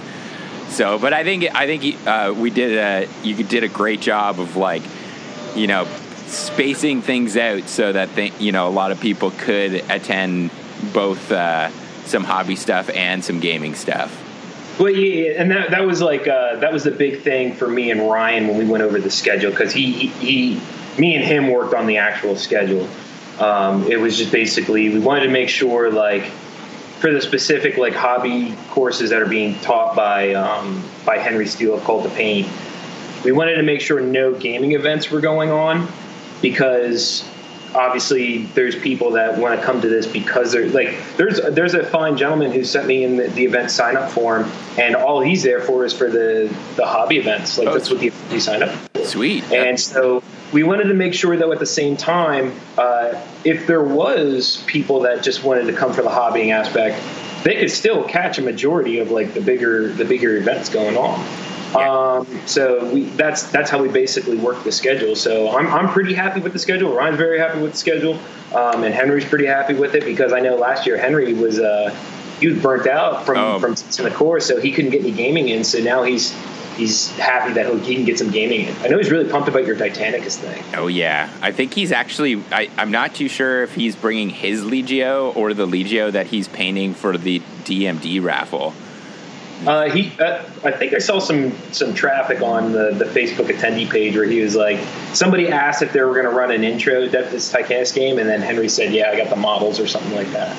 So I think he might be bringing his AT models. Sweet, right on. All right, so uh, you ready to go and start on on Thursday? Yep. So on thir- uh, so first off, everything, all the all the updates to the information. And I know it's been a little bit confusing because not only is it on the RFI Facebook page, but then the old War Games Camp uh, group page. But now uh, Ryan made a closed group. No offense to everybody, for specifically for the attendees, so it can be more uh, intimate way and, and uh, consolidation and efficient way to pass on information Yeah, people So- that have actually bought their tickets. yeah. So uh, make sure uh, if you did buy your tickets or you did confirm with Ryan that you're coming, but you're paying at a later date, um, but you're not on that War Games Camp attendee page, make sure you let me know or let, let Ryan know so we get you in there because that's where all the information as far as schedule and the event signups forms is going on. The second thing is the event signups form. Uh, I put it up uh, last week. Uh, I've only gotten five back with people signing up for events. So make sure you go in there and you just all you gotta do is it's a PDF. You download it to your computer. You open it up. You check the box to participate in. Even would like to participate in because it's more of a trying to get a head count for each of the events because some of them do have a limited capacity, specifically the hobby classes. Um, but it's also going to help the uh, the specific EO for that event to see how many tables they're working with and for teams and such. And so make sure cats as well. exactly. It's all about like anytime you run events, in which I'll talk about in my event. My well, that's getting ahead. But uh, one of the hobby classes I'm running, I'll, uh, I'm going over like how to organize and run events, and that's that's what all these events are is just herding cats. Yep. Um, but uh, but yeah, so if you haven't done your event sign up form yet, please fill it out, email it to me, so that way I know exactly what event you're signed up for. Um, like I said, the, most of the hobby classes are only going to have a max capacity of 12. So if you're going to be one of those guys or gals that want to sign up for the airbrushing, the weathering with oils, uh, the 3D printing class, um, make sure that you sign up now and get your spot locked in. Um, and and if you look at the event sign up form that I posted, uh, some of the hobby classes do have some minor uh, additional costs, n- none of which is over ten dollars cash due the day up. So That's just for the actual supplies that you're. yeah, that little little materials and supplies to Yeah. cover down on it. So it, nothing, it's nothing crazy. Like you don't have to for the airbrushing classes, you don't have to pay like an additional like sixty dollars or something crazy like that. It's just just for little whatever bullshit stuff they have. Um, but yeah, so going in, check in will start on the 12th, Thursday at 10 o'clock. That's when uh, you get your swag bag and all that stuff that Ryan got, uh, all the sweet stuff. Um, and all then the ugly crying of friends Yeah. meeting friends again. and then uh, and then we'll we'll I'll, you'll also get the uh, the event packet that I'm currently in the works of making. Uh, so with the event packet, I will post it digitally on the War Games Camp attendees page, which I haven't finished, so that everybody can take a look at it prior to. And then um, my aim is to make sure I get it printed up nice. But if I if if push comes to shove, then I'll just print it the normal way, and then everybody has it. But it'll I'm doing some good work into it, so Let's We'll- uh, let's talk after recording about that. I might have a, a hookup for you. Okay. And then, uh, so after that, so the very first event, and I wouldn't consider it really like a very strict event like you normally would do if you go to like your Adepticon or your LVO or, or your Nova. But basically, it's the opening social mixer of the of the whole entire camp. And we're, it's going to start at 12 and it's going to go all the way up through until dinner time. And uh, our boy Trevor, my boy Trevor, he's going to be running it. Um, I think he's a little bit more than your boy, but yes, continue. but it's basically uh, what we're looking at is it, like beer and pretzels, no no pressure, um, just something simple as loyalist versus traitors, and it'll be a round of ZM and then a round of Centurion and a couple of beers, couple of liquor drinks, and everybody just meeting each other and getting to know each other on the first day, while at the same time because like it, it, it crosses that bridge of people who are not that sociable. So you get the gaming aspect in there, and it, and it sort of provokes them to be sociable. Vice just having like a normal open social hour. But by all means, it's it is it is voluntary. You know, you don't have nobody has to like you don't have to play in it. You don't have to sign up for it if you don't want to. Um, but it's just a way, like, just to, for everybody to meet up again, or for new people to come up and, and meet everybody and get to know each other and, and play a little heresy for just two rounds of ZM and Centurion, which is going to be no big deal. Those games by quick. I mean, it's going to be, and it'll be fun. It's the opening day. It's the thing that'll. This is to me, this is the most important event of the whole shebang because that's going to set the tone for the whole camp for the next three days. Teo and I Uh, have already been talking about how we will uh, approach that event. It's not going to be teams. Oh no, we, we well we're always a team, me and Teo, but uh, just you know more of our our dress uh, at the time. Uh, we're bringing many different outfits for uh, for camp, so uh, you know there's been discussions about what we'll be wearing for right up front at the beginning of the event. Yeah, I, for like my pajamas, I got this dope ass onesie I'm going to wear. Oh, sweet! I can't wait to see Paul's onesies this year. But uh, moving on, and then uh, so that'll go. So check-ins at ten. Uh, the Centurion Social ZM Mixer will start at twelve. It'll end whenever it ends, but the the cutoff is will be dinner time, and then uh, we'll we'll eat our dinner. Uh, I still got to work out with Ryan. I forget he told me he's gonna get mad at me, but I forget what time the actual meal started. So that's why the schedule says breakfast and then whatever it is in the morning, and then lunch, and then afternoon yada. But uh, after dinner, we start Big Will's and yours combination narrative event. Yeah, so The Battle of Rho Cancris. I always figure, I, I don't know if I'm saying that right. Am You I are saying it right. Yep. You are saying it right.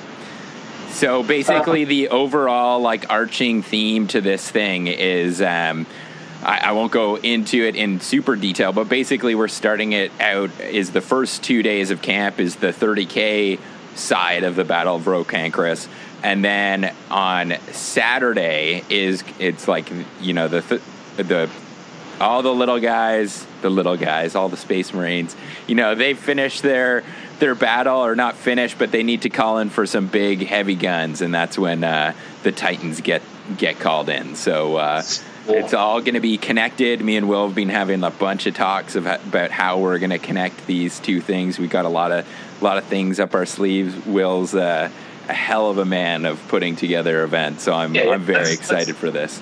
Just let's just look at this real quick. Located 41 light years from the Sol system, Rho Cancris was one of the first systems colonized as mankind took its first step out into the wild, wide, wider galaxy.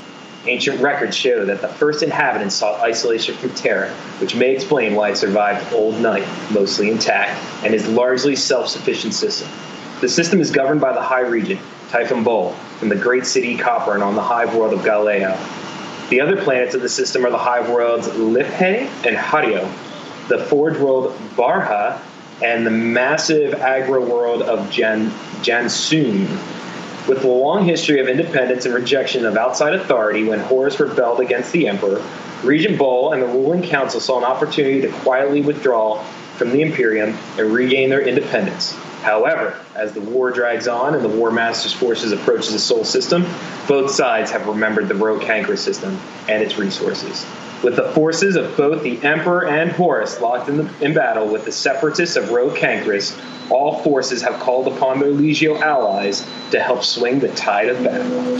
Yeah, it's this is uh, such a cool player pack, and the the fact that Will has got also separatists involved with both the loyalists and the traitors. You know, one, I think that for an EO, it makes it a lot easier for him to, you know, if we've got uneven numbers of just loyalists and traitors, we can get some separatists in there. I, you know, all of the way that he's doing missions are super cool. I really think out of all the player packs that I've seen, this I'm very, very excited to participate in this uh, in this event.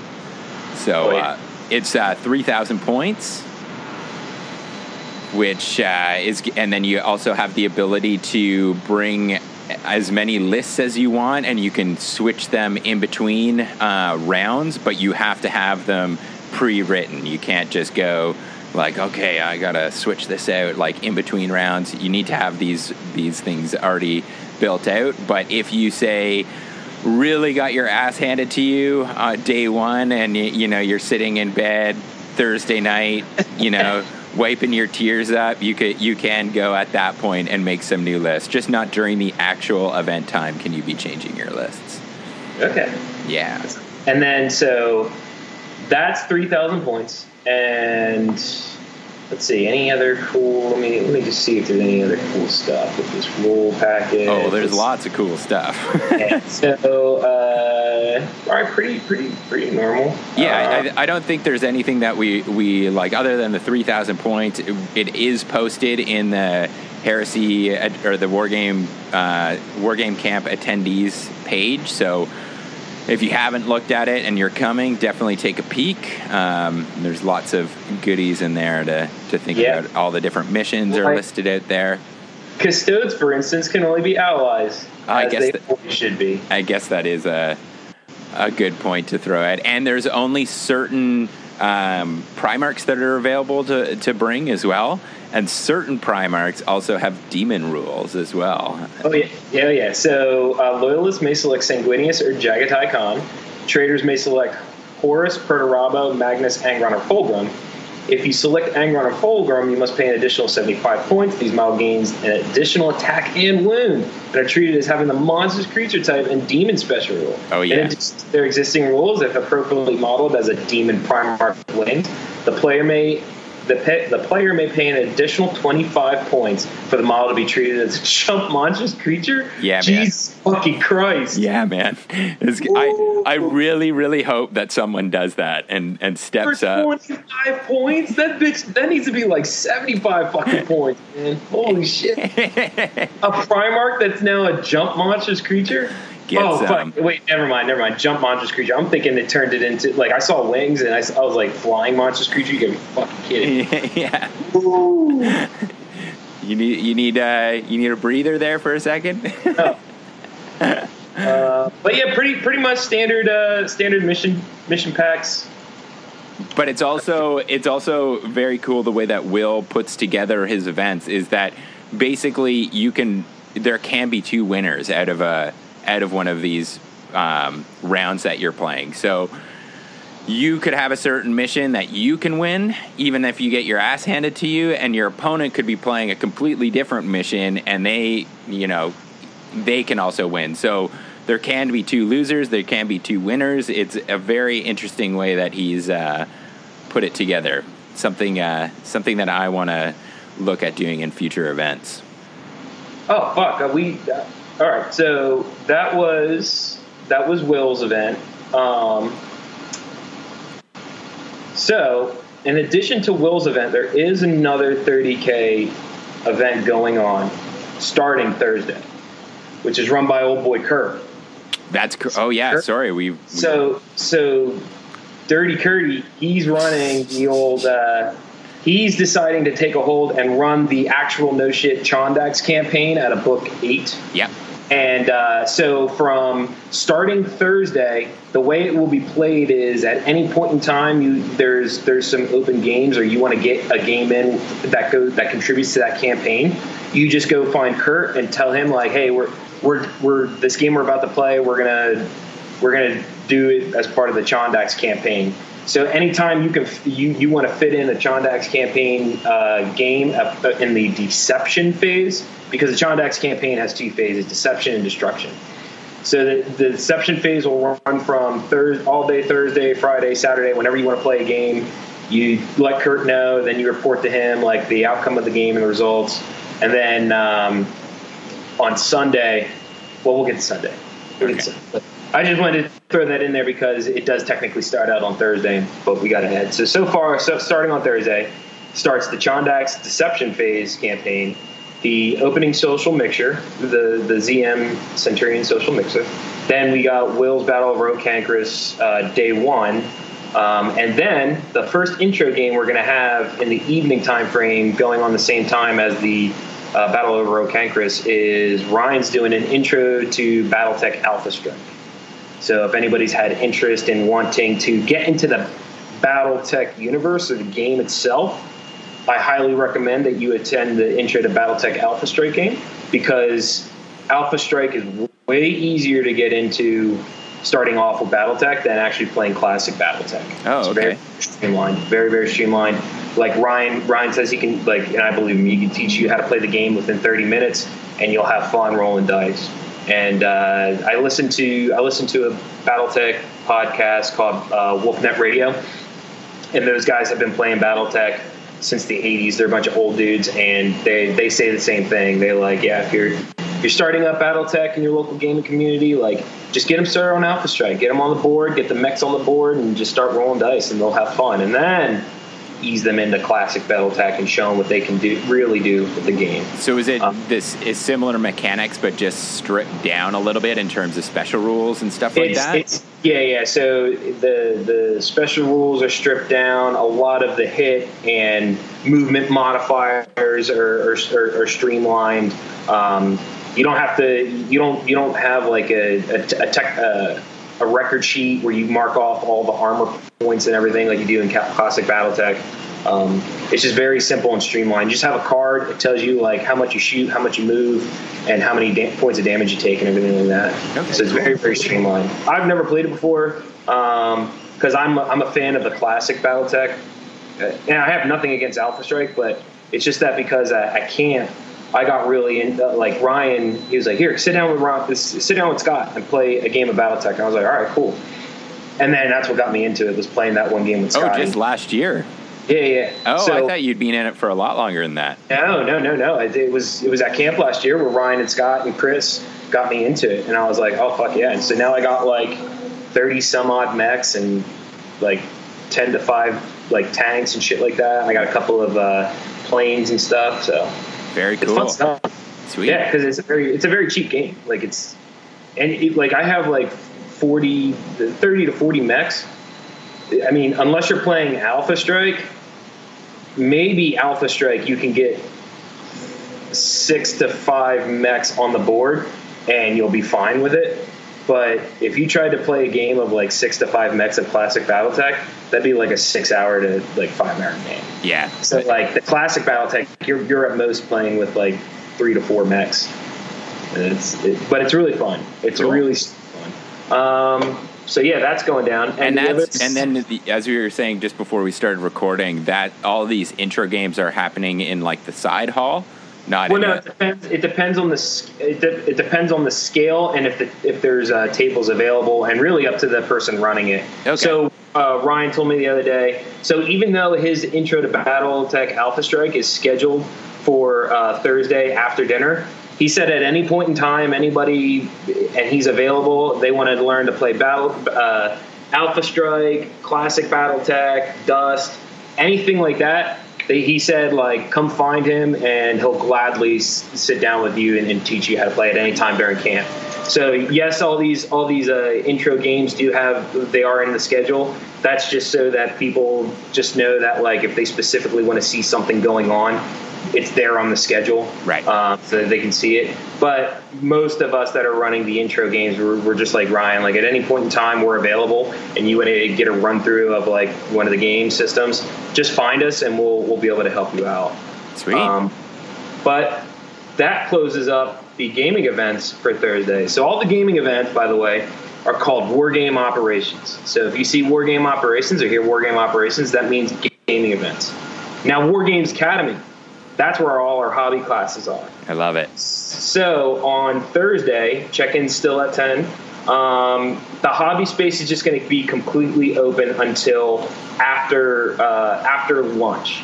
So after lunch, that's when the first uh, intro to airbrushing class will take place. It will last approximately um, four hours, and then uh, then everybody will go to dinner. And then after dinner, uh, Henry Steele is running a hobby clinic.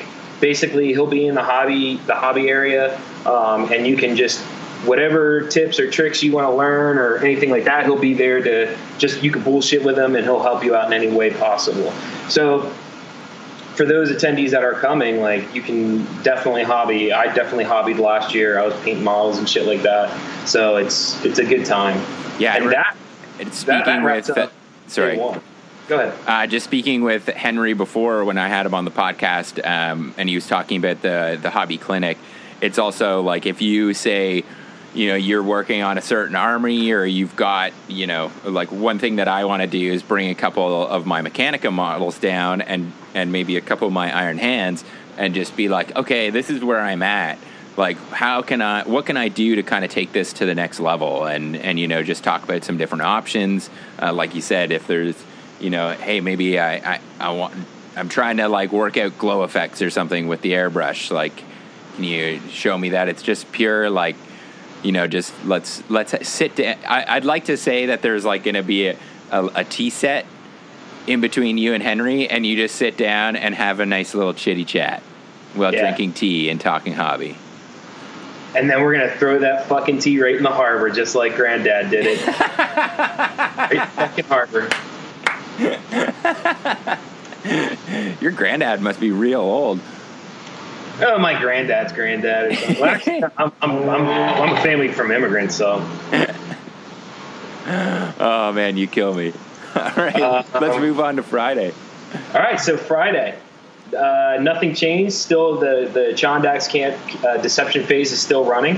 Uh, so after breakfast, it'll be in the main hall. It'll be completely open gaming. So all 22 of the tables in there, and then we got three tables in the adjacent hall for like the intro and different scaled games. Um, so all all between breakfast and lunch, it's open gaming, um, unless if, if if Will decides that he wants to start a little bit earlier, he's more than free to, to start a little bit earlier. But uh, if he does decide to start a little bit earlier, then uh, you'll miss out on me and Scott's intro to Flames of War game, which will be dope. Um, so the way we're gonna, we're, I'm running the intro to Flames of War.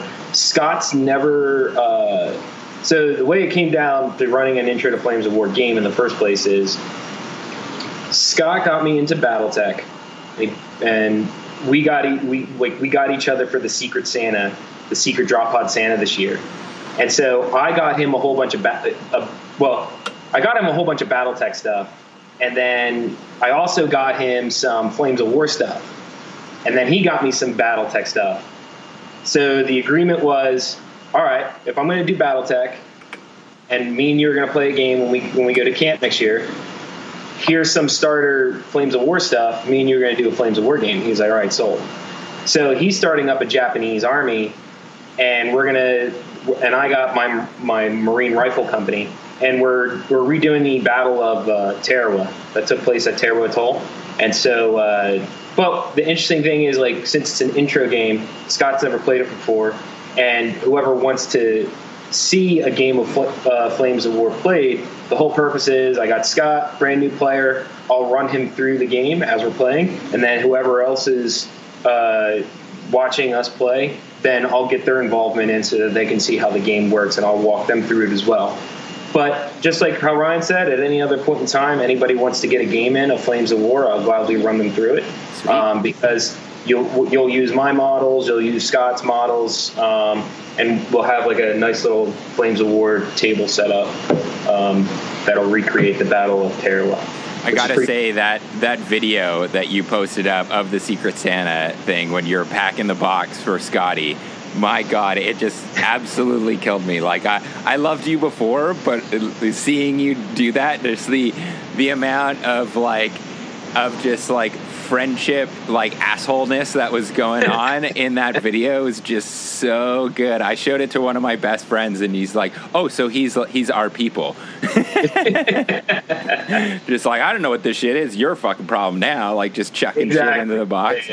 Very cool. I'm very uh I'm I'm definitely probably going to be in a bit of a hungover state at that point and we'll be looking for a chair next to a table. I think I'm just going to come down and sit down and, and watch that game, watch you guys yeah, go through be, it. It'll be a nice, it'll be a nice like opening up after breakfast. Everybody, everybody just calmly playing a nice little game of, you know, intro to Flames of War. It's a nice little one one hundred scale game, nice small little models, you know. And, you know, just enjoy your like get your morning coffee. I'm gonna have my morning coffee, you know. Come in your uh, jammies. Yeah, you know, who knows? Yeah. But uh, in addition to Intro to Flames of War, that I'm, I'll, I'll, me and Scott will be doing, um, Ryan will also be doing his cl- Intro to Classic BattleTech, and then our boy Trevor, my boy Trevor, will be doing uh, intro game to Saga, which is this like uh, the best way he described it, and I did a little bit of research on it because he just told me about it last week. Um, it's sort of like a Viking themed uh, kill team game that's 28 mil. Um, he'll have all the. He, I think he said he had like three different hordes. They're called. Or, okay. Yeah, but he he's got like he said he got like three different armies that people uh, can use uh, for the intro game. So if you're into something like that, interested in it, by all means, come join us. We'll oh, yeah. Down. I'm just looking at some uh, some pics online here. They look they look pretty cool. Pretty cool minis. Yeah. Right on so Trevor's doing that. Man, Trevor's jumped in last minute and picking up the reins on a couple of these things. Awesome to get, yeah. and yet another counselor helping out with camp. Exactly. Yeah. Um, then, then after lunch is the day two of Battle of Rho Cancris. So just like Continue. the continuation. Yeah, Rho Part Two, Electric Boogaloo. Yeah. I'm uh, I'm guessing that that one. I'm not too sure how Will is structuring it, but I'm assuming maybe three rounds the first day and maybe two the second day. I have it. Hold on, I have the actual oh, thing. Oh, oh yeah, yeah, yeah. So let me see. Doot, doot, doot. Oh no, two days, two rounds each.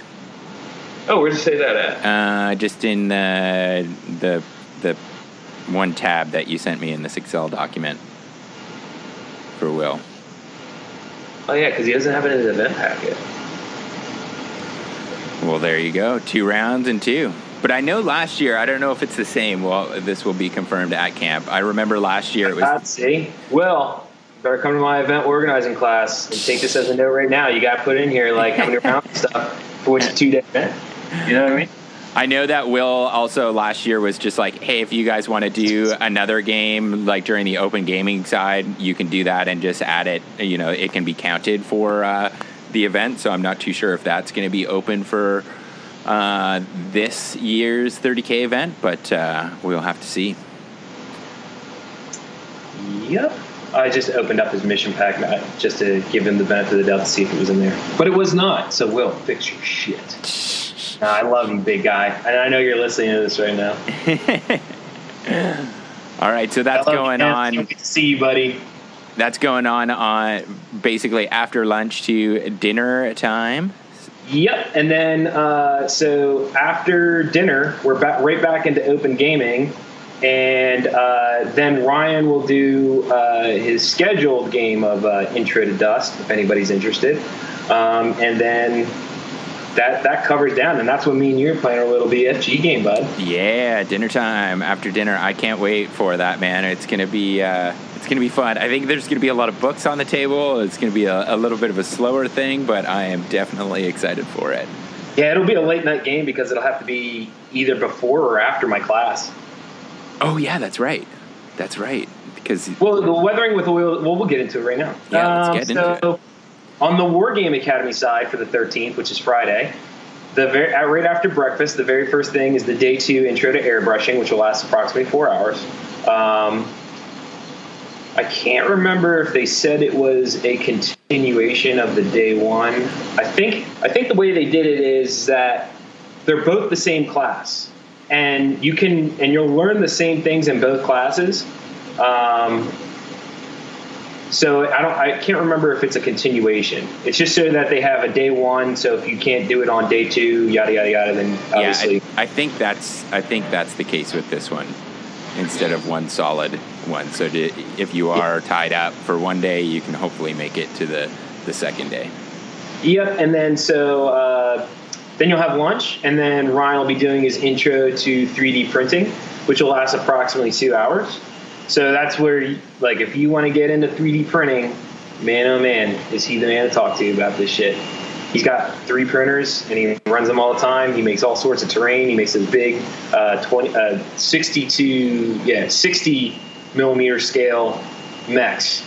Yeah. Uh, and uh, he's insane. He's a madman. And it's crazy too because he's he's that's all happened within the last year that he's gotten three printers. Like he's gone definitely off the deep end with it and posting up all the mechs that are um, that he's been making for the Call to Paint class that's happening just before War Games Camp, which is uh, you're going to be painting up a mech. So he's prepping all those and painting them. Looks super Yeah. cool. And just like you could probably hear it in the background, but I got my 3D printer. He's the one that got me. Him and Michael were the ones that got me into 3D printing. Um, and then I went to I went to John's class that was held at the Battle Barn. And then while I was at the Battle Barn, I bought another five hundred dollar printer. I bought the I bought the any Anycubic Photon, which is the the resin printer. Okay. Uh, since this is an FDM, like the Ender three is an FDM um, printer, so like the Anycubic Photon is good for like designing your own bits for like your your armies and stuff like that. It can capture that level of detail and it comes out real nice and smooth. Vice the Ender three is for like your big things, like your terrain and stuff like that. Okay. Yeah, like let me show you. You see this? Oh yes, your Vince is holding up uh, the throne from Game of Thrones, and it's a good. It's like the the width of his palm. I don't know. What is that? Like a foot high, maybe? Um, actually, it's a good thing I have my tape measure here. But that looks like super high quality. Like the the detail on it. Gosh. Let's see. Whoop. It's about nine and a half inches tall. Pretty sweet. Yeah, so this bad boy took uh, 65 hours to print continuously. Holy shit! Yeah. Is that thing solid too? Oh, yeah. Wow. Very cool. So yeah, I know that Ryan's going to be doing because I've gotten a little peek behind the door of this class um, that he's going to be doing some small like because it's only two hours. I think he's going to be doing some smaller things like some weapon upgrades, things like that, so that people it's not like like a Game of Thrones thrown there. Okay, guys, we'll come back in 65 hours here, and you'll see the end of it right before you have to leave. uh, I'll show you another example. Right? So look, we have two two Marine Corps LVT4 Amtraks, right? Right on. One's one's printed and one is the actual no ship model from Battlefront. Oh wow, And from this little video that I'm watching right now, I cannot tell the difference. That's pretty amazing. That's super high detail, man. Yeah. So I was only able to find a pack, uh, one pack of the legit models because they, they stopped making them. Oh, okay. But online on Thingiverse, I found somebody had a giant uh, 3D 3D file pack of one to 100 scale tanks. So what I did was they had the LVT in there, and I printed it on the Anycubic Photon. I went from just having two LVT tr- Amtraks to now I have one, two, three, four, five, six, seven. I have seven now. Sweet. And are all those uh, participating in this uh, intro to Yes. Flames of War? Very cool. Yeah, it- it's it, you. You need to because uh, the the specific uh, mission we're playing is a is is is a beach assault, beach landing, and so there's specific rules. It's pretty cool. Like uh, you have to have all your fo- like the attacker has to have all their forces in some sort of amphibious or boat craft. Okay. And, uh, it, just like just like there's Deep Strike mishap, there's a you can you can get what's called tide drift. So like you what you do is you take your you take your like I would take those Amtraks and I put them on the beach in the surf zone where I want them to land. Right. But then I roll a dice and then it tells you like how many inches the tide drifts it like down. Oh, cool. So it, it, it like it, it, it like takes in the effect of the tide and the water so it could fuck up your deployment. Oh no! Now I'm right in front of a pillbox or something. Yeah. Yeah. Yeah. Very cool. Or if there's like beach traps or something like that, you can run into like a teller mine that's on a fucking pole and it can blow your shit up or something like that. So Uh, no one likes that. Yeah, but that didn't that didn't happen at Tarawa because the Japanese didn't do that. That was more that's more for like if you do the battle at Normandy with the Germans. Okay. Very cool. Yeah. Oh, we we got two out of the box there. But so 3D printing, it's going to be awesome. Ryan will tell you everything you need to know. Give you every like he'll he'll point you out everywhere online where you need to go, what, what settings you need to have for what printer and stuff like that. I have a few, I have an idea that a few people will be buying printers after that class. Yeah. Uh, additionally, um, if you come find me, so Ryan's really good with, with the printer setup and how to like no shit print and take the print the, the model and like sand it and do all the good stuff to make it good. But uh, he doesn't do any he doesn't do any modifications to his printers. I do. So if you want to know, if you ever want to learn like uh, like how to make your Ender 3 Wi-Fi capable and how to upgrade the firmware on it so it's better firmware and stuff like that, or like what upgrades, like actual physical upgrades I have for my printer, come come talk to me and I'll I'll point you in the right direction All right. because I got like my my thing is all, all kitted out with all sorts of mods, both software and like hardware wise. So Does it have like a fender or like an airfoil to make it go faster? No, No. No. Well, you should work on the that. red- I'm just thinking of like a tricked out car right now. It's got like spinning hubcaps on it and, you know, yeah, no, glitter finish. Eh, it's just got a lot of cool, neat stuff. You know, it's neat, It's neat, just like you. just neat. All right. Um, yeah. So then after that, it'll be uh, dinner time, and then uh, after dinner, uh, Henry will be running a weathering with oils class that'll last approximately two hours, um, and then after that, it'll be my class uh, where I will. It's for anybody that's attending that is nervous about running events in their home their home yeah their home gaming community. And um, but it's it's going to be a good class. I, I took some time. I got like a 45 slide powerpoint uh, there'll be a neat little fun exercise in there. Um, and the first 10 people that sign up for it they get a very very extremely useful gift that'll have everything you need to start running your own events to make a good event packet to information to everything that, that you'll need. Um, it'll be so if you're going to sign up for that be one of the first 10 because um, you're going to get exactly everything that basically i use to make it run events and, and make event packets and stuff like that um, but likewise, if you do come to my class, uh, I don't have any additional requirements other than your positive mental attitude and that can do spirit. Uh, I will say though, since it is an evening class and it is after a whole day of, of gaming, I don't have a problem with people drinking. I'll probably be doing a little drinking too. But please don't be rowdy. You know, don't be don't be rowdy. It's got a lot of good information. I'll leave. Uh, I'll leave Teo in the gaming hall for that one.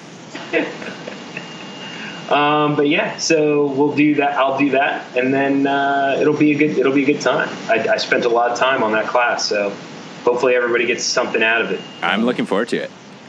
Uh, and then after that, that's when uh, the whole painting competition's going down.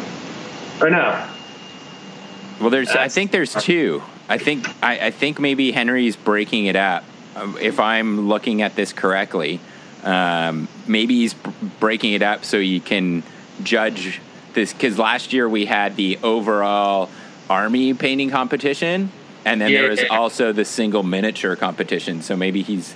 Uh, maybe like you're just putting them in or submitting them on. Uh, on Friday night so that Henry has uh, a little bit more time. I, I honestly I want to bring a camera down so that we can just do uh, a time lapse of Henry judging judging them because last year I like regret not doing that because he kept like I gave him I think he had my tray or he had someone's tray and he would just like go to the table and grab some of the ones that he liked and then he would take them off and go to a different table and just sit there you know thinking very deeply on them and then get up and switch them out. And it, it was like super funny just watching him going back and forth and just staring like literally just staring at these models for a while.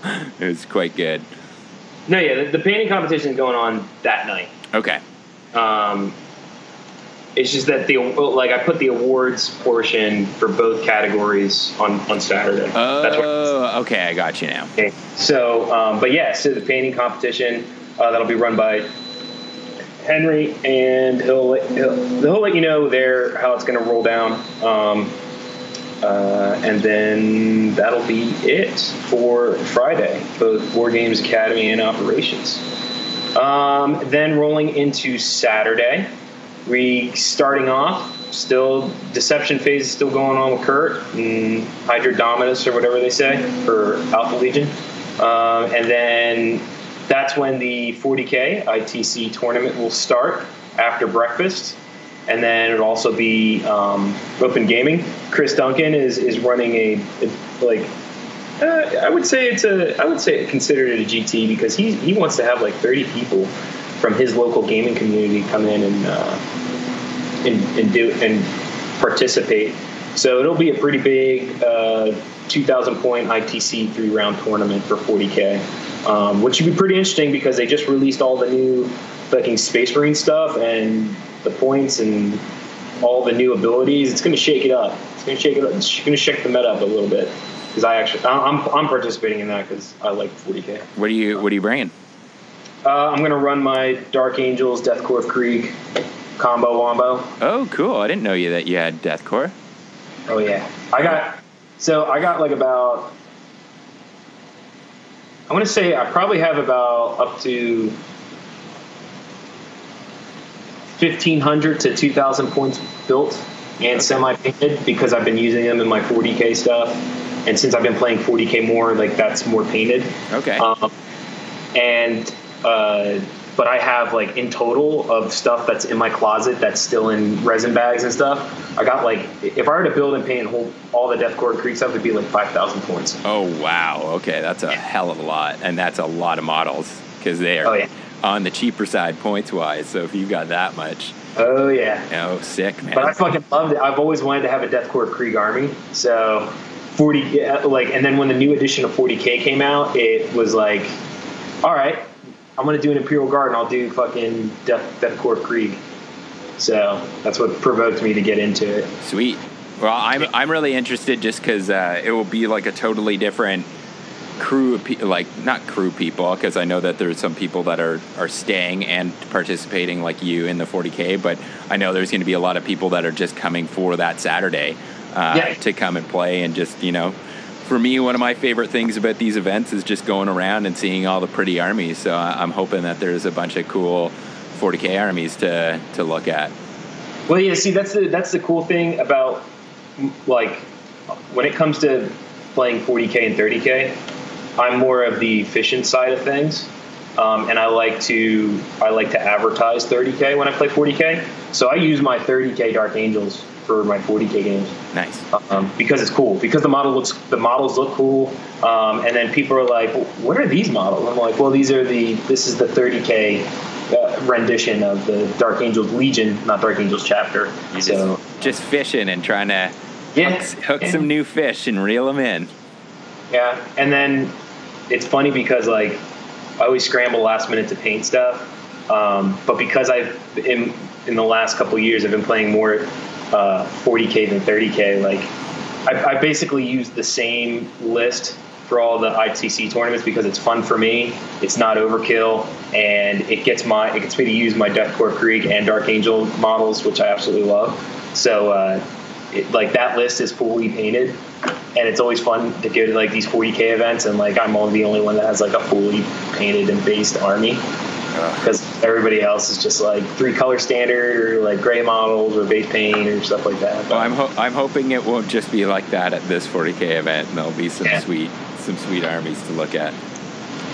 yeah but i'm telling you right now like it's it's 40k itc and the word tournament is specifically in that name. So i'm, I'm going there to crush dicks. Like, I'm just letting everybody know now i'm like i'm i'm not i'm there, no holds bar tournament that's that, that's that's win at all costs that's that's what that tells me And are you have you been thinking about uh, your attire when you go and take names? Are you going to be wearing the, you know, your your trademark um, overalls and uh, and just no shirt, hopefully, and just ready to.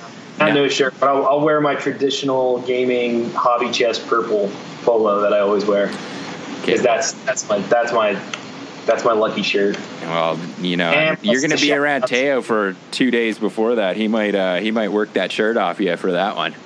Oh boy. you know, I'm willing to do a lot of things for people and, and give thing and give nice things to nice people, but that shirt will never go to anybody. Like, that's my lucky shirt. Um, but yeah. So that's the that that tournament runs from after breakfast through lunch and it'll end in the nighttime. So check-ins at ten, or and then dice roll. Well, dice rolls at ten, and then it should end like around seven at night. Um, but after lunch, that's when we got Battle of Rho Cancris day three. But it's the Adeptus Titanicus part, bud. So what's up with that? So yeah, we're uh, as I said before, we're kind of continuing with the narrative side of um, the 30k event. That's going to roll into the Titanicus event. We're keeping all of that a little bit up our sleeve because uh, we don't want to be. It, we've got some some exciting things to do. So uh, just with the list building side of things, it's going to be 1500 points. Uh, you can only have one maniple.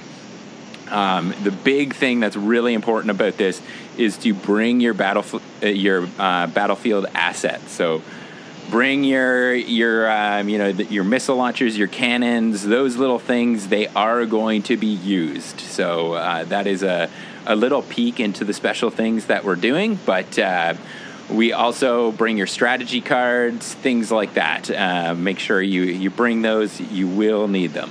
Um, you can use uh, the Titans of Legend if you uh, have got any of those for your Legios. Um, you can also pre write uh, any amount of lists that you want. Um, for the event, and it is going to be three rounds. So just you can't write um, write any between rounds. Come with them beforehand.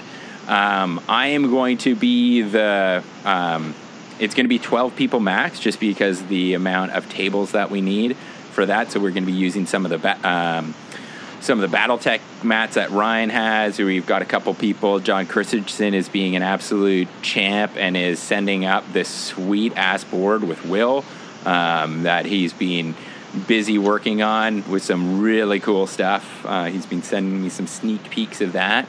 Um, so we're basically at the beginning of the event. We're gonna, similar to the 30k event, we're gonna divide everyone in between loyalist traitors and separatists, and that will kind of continue and close out the narrative for the Battle of uh, Rho Cancris. So uh, very cool stuff. The um, it's going to be very tied into the 30k event, as I said. So there's going to be kind of this resource war. If you want more information on any of this, uh, the player pack is posted up on um, on the Wargame Camp attendees page, so you might just need to scroll down a little bit.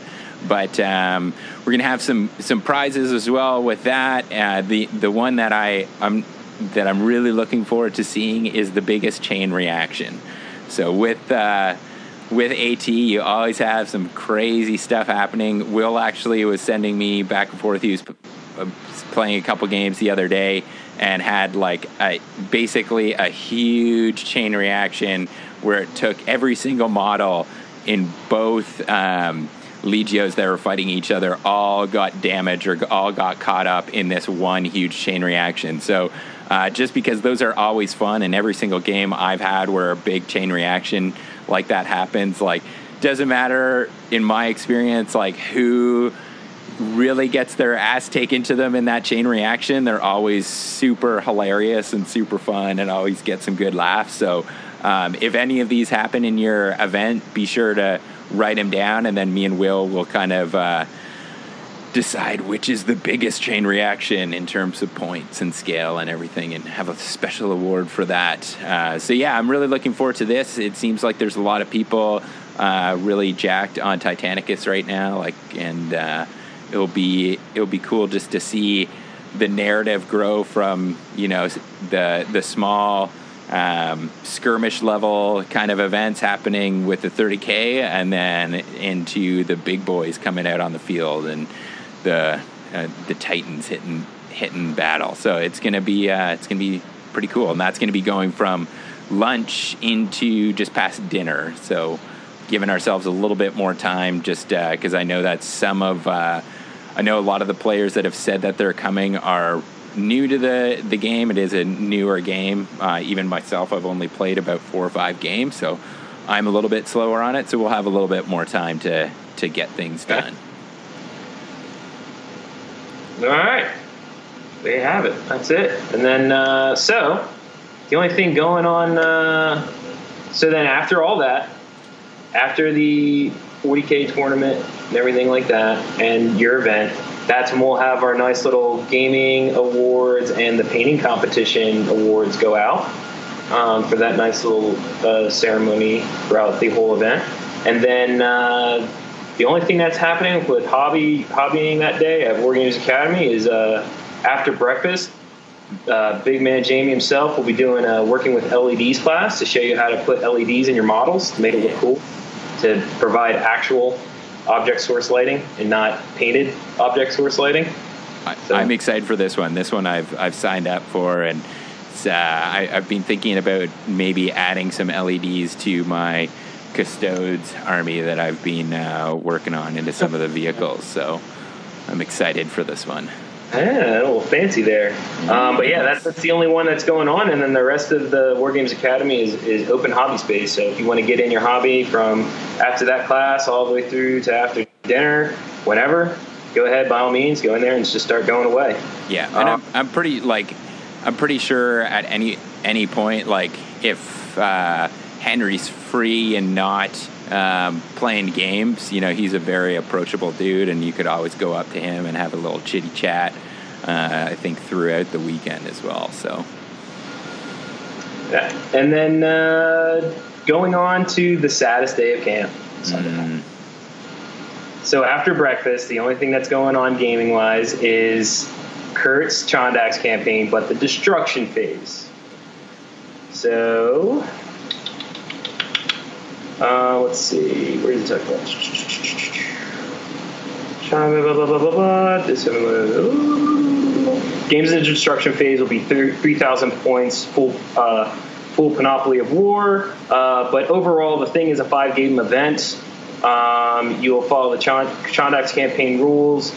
The first three games are played at a level of 1,500 points using a limited unit selection. These games are in the deception phase. And then the uh, during the destruction phase, it'll be two game event uh, going on after breakfast on Sunday. For those interested. Sadly, I will not be able to attend that. Be I, I, I, will be getting up so early on Sunday to catch my flight. I think uh, I think Teo and I have to leave it around four o'clock in the morning, sadly. So it will be hugs and kisses Saturday night for everyone, and then we'll be sneaking out of uh, the Moon Jelly cabin, or the that's we're gonna have. That's one of your your goals. I'm giving you an extra job to do is because I know you're getting to camp before everyone with Ryan. You need to hunt down the new Moon Jelly cabin. Definitely. And then there's something. There is one event happening uh, in the Wargame Academy happening Sunday So, as well. Uh, yeah. So after after breakfast, uh, it's basically uh, uh, a hobby roundtable slash seminar. So any questions you have or anything like just it'll be it'll be Ryan and Henry, and then you just ask them all the questions about hobbying and, and everything like that. It, it's this. It's similar like the clinic, except the clinic. Um, Henry Steele will actually work with you as you work on your models, whereas the roundtable is just like a seminar type thing where you just uh, you just sit you, just all in the, the, hobby class and you're just asking questions and talking about hobbying. Sweet. right on. Yeah. And then that's it. That is War Games Camp 2019. Oh man, I can't wait. It's gonna be. Yeah. There's so much, so much awesome stuff. I think the the gaming and the hobby side of it has been scheduled so well, and I really love that there's so many open gaming spots because you know we had so many cool things that happened last year that weren't scheduled. Like I know yeah. I took part in a big like four versus four game, which took like all morning on on Ryan's huge Oh, yeah. like highway. And the the, the uh, we we just recorded an RFI episode on on Friday, and I was talking about like one of my biggest regrets from last year was not participating in like that objective shot ZM game that like 14 people were involved in. Oh, I didn't even I didn't even know Oh yeah, it was going on. It was going on at like two o'clock in the morning. Like it, there was like Trevor, Derek, uh, I think Bill and Bob were involved with it too. Oh, and man. like they like every objective marker within the ZM board, like you had to take a shot. And so like these dudes got messed up, man. it was crazy. Oh, that's um, awesome. And hopefully, hopefully Zach's doing brews and pew pews. Yeah, I I don't know. Just say. I I know. Well, like he he is traveling, right? So Yeah. I know he is convoying up, but I'm not too sure. I'm gonna bring the patch because I've got the patch right here. I'm bringing it. got, you got a big ass patch. I didn't get a big ass patch. Well, yeah, he gave it to me so I can run some uh, events up here, which which I haven't done yet, and I feel a little bit guilty about. But uh, I'm gonna bring it just in case it's needed, and uh, yeah, it'd be awesome for something like that to be going on. But the opening gaming, like you know, there is that big, like I was saying, the big like four versus four game. I know that forget who all took part in it, but uh, um, the, I, except for Will, I know there is that big. Um, Prospero board that I think Andrew might have brought, and they played the huge Battle of Prospero mission where uh, Leman Russ and Magnus start in the begin in the center of the table, and then it's just an all-out shit show going on around them. And that was just super cool to go over occasionally and watch what's going down. So uh, yeah, these open gaming uh, spots are like good times to, for like, hey man, you've got your like I'm Iron Warriors and you're Imperial Fist. Let's have a throwdown and do like this special mission or, you know, very good times for doing that kind of thing. Or you might just want to go outside and have like a little slip and slide action or, uh, you know, just hang out with cool dudes. Take a trip to the moon and back. You know what I mean? Well, Jay, I think Jay will be on the moon for the entire the entire weekend. That's at least what I'm hoping. We're gonna have an antenna set up, a little communications dish out on the lawn, so we can communicate with them. Fucking kids and their jazz cigarettes these days. Oh man, hey man, I'm pretty sure like the the Apollo area astronauts aren't the only 12 people that went to the moon because I'm pretty sure there's one other dude that's living up there most of the time. Fucking Jay. Uh, so yeah, man, it's uh, it's gonna be it's gonna be good. I can't wait. I Teo and I are taking the red eye flights on Wednesday night and uh, doing a.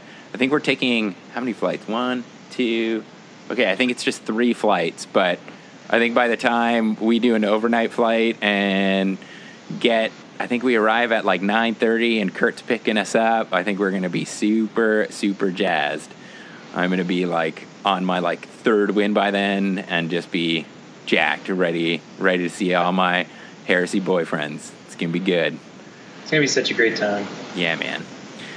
Sunday will be sad though. It was definitely like last year. Sunday morning was so like d- depressing. I'm actually kind of glad that I'm leaving so early in the morning, so I don't need to see like everyone like just like it's the last day. Like we all are slowly leaving, heading to the airport. It was just it was like this very drawn out saying goodbye to everyone, which was a little sad. Finally, I was just like to Ezra, like, let's just go. I can't take any more of these goodbyes. Let's just, we got to get out of here. Let's go to Whataburger. Know, right? it always uh, sucks. Last day always sucks. Yeah. But yeah, it's going to be good. It, lots of yummy food that Ryan's preparing, and it's uh, it's to be. Uh, I'm, I'm excited to to I'm excited to get there. These four weeks can't go by soon enough. Even then, I have to get a lot of painting done in Same those here. four weeks. So I have a lot of painting to do, and then also got to do the event book, um, just some other little bullshit for camp. So What's on your painting table other than the Gothic game or Gothic stuff that you got to paint? The rest of the Flames of War stuff, and then just whatever Dark Angel stuff I feel like painting. All right, right on. So hopefully all the Ravenwing stuff. So I really want to do. Sweet. Oh, you better uh, you better get busy, boy. I know. I know. All right, man. Well, I'm. I think this will be our last Road to War Games camp before uh, War Games camp kicks off. So uh, thanks for uh, going, being the the last guy here to go through the events with me, and uh, I can't wait to see you there, buddy. You're welcome for having me. All right, buddy. Thanks for uh, coming on, and I'll see you in a sh- few short weeks. No.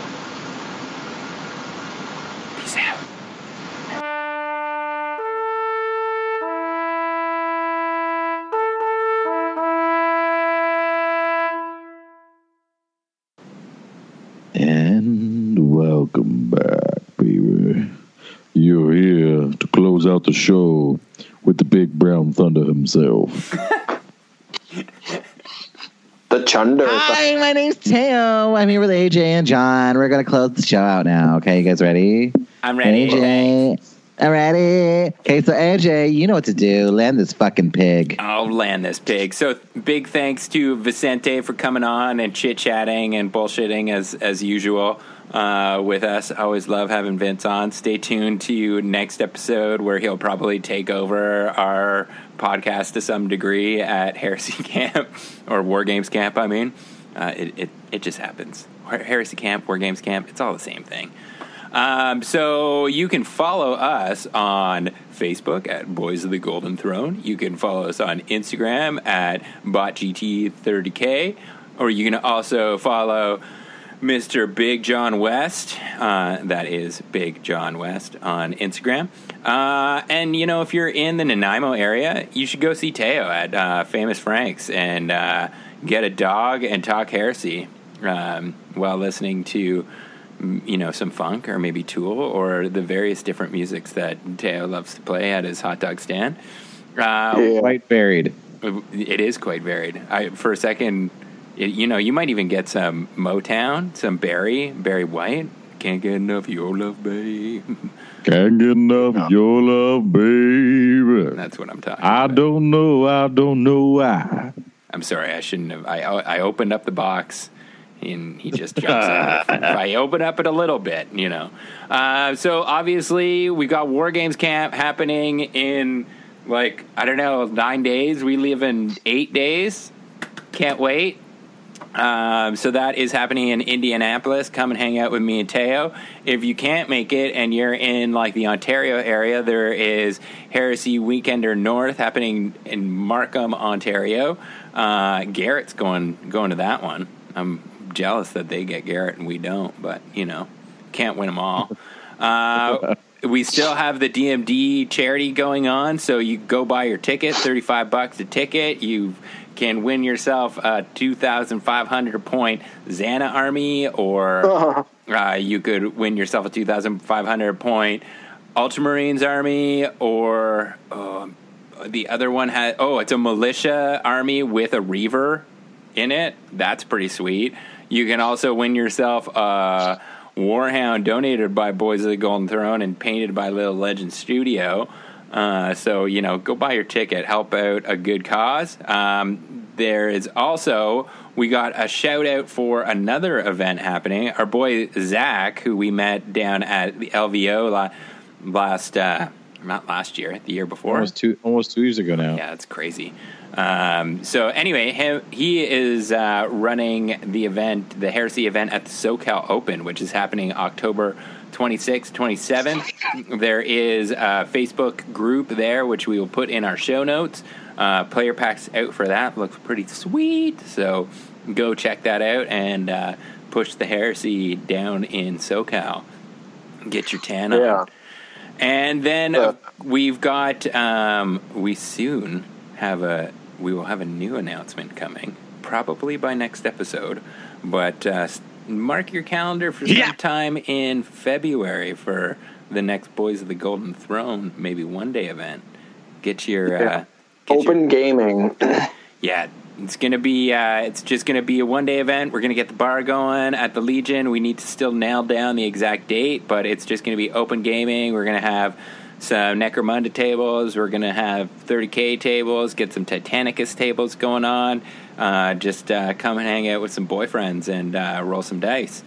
And then we have our 12th inaugural Big D event happening June 6th and 7th, 2020. So that will be our big two day event next year. So we are going to uh, start rolling out details on that. Uh, getting closer to the end of the year. So uh, we'll give a, a it is going to be 40 uh, spots and so we will give a good long chunk of time where we will announce when tickets go on sale, but I have a feeling those will go pretty quickly. So uh, Yeah. if you're interested, we have a Facebook group set up for that. Just click interested so you can get any uh, any news that we post about it. So uh, other than that, that's all from my little uh, rundown here. Boys, you got anything to say before we land this pig?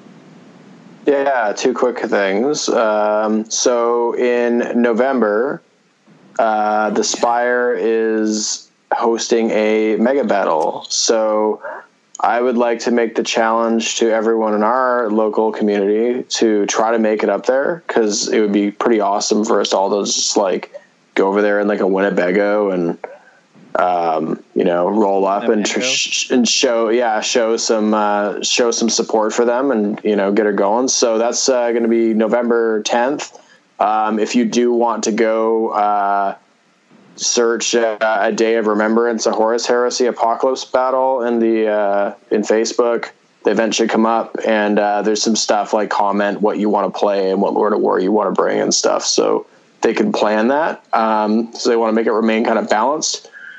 And then the other thing is uh, on the on the sort of uh, notion of LVO. I think I should say it officially here because I've, I've I've been telling people sort of in the local group, but I haven't actually said it officially. I'm I don't think I'm going to be able to make LVO this year, and by I don't think I mean I'm not going to be able to make make LVO. No, sorry, rather next year. Um, it's just not going to work, unfortunately. Um, I'm trying to plan pack too many trips into that Yeah. that sort of yeah sort of period. I just I did some soul searching, and after being sad and just realizing the other trips were more important to me, I just uh, yeah, I just had to had to can it. So yeah, still going to be a fun event, but uh, yeah, I, I think. And you've you said you're not going as well, right? just AJ? because So- my my work situation and health recently, and having to miss so much work, I, I'm just not going to be able to do it. So, uh, but I think we're going to try to get uh, Bill, the organizer, on uh, in one of the next upcoming Yeah, episodes yeah. to to chat sure, about the event because it does sound pretty pretty dope. So, yeah. sadly, sure. we just can't get them all. Yeah. Also, I think uh, we're going to be on a live stream for um, the uh, Oh, for uh, The front- Fault Line 30K guys. Yeah, more yeah. details for So that. more details soon for that. All right, Teo, you got anything? Uh, not at this privy time. All right. Well, because you're shirtless or not shirtless, which is weird. Uh, you know, hopefully you you're gonna soon start packing your bags, which won't include shirts for uh, War Games Camp and. Uh, Uh, shirts for the plane rides, at least. okay, yeah, that yeah, we need to get you through security for sure. That's important. And uh, but then once I think we should like there should just be a a bin like at the entrance of camp that just has a little sign with you know made it. Drop of your shirt off. yeah, it's just cart. It's like really rough. Like you know, someone with a crayon just like Teo shirts here, and it's like maybe a penis pointing down into the box. And you can just leave them there and then pick them up on your way out. Right. All right. Well, hugs and kisses. We're out of here. Peace. See you, pimps.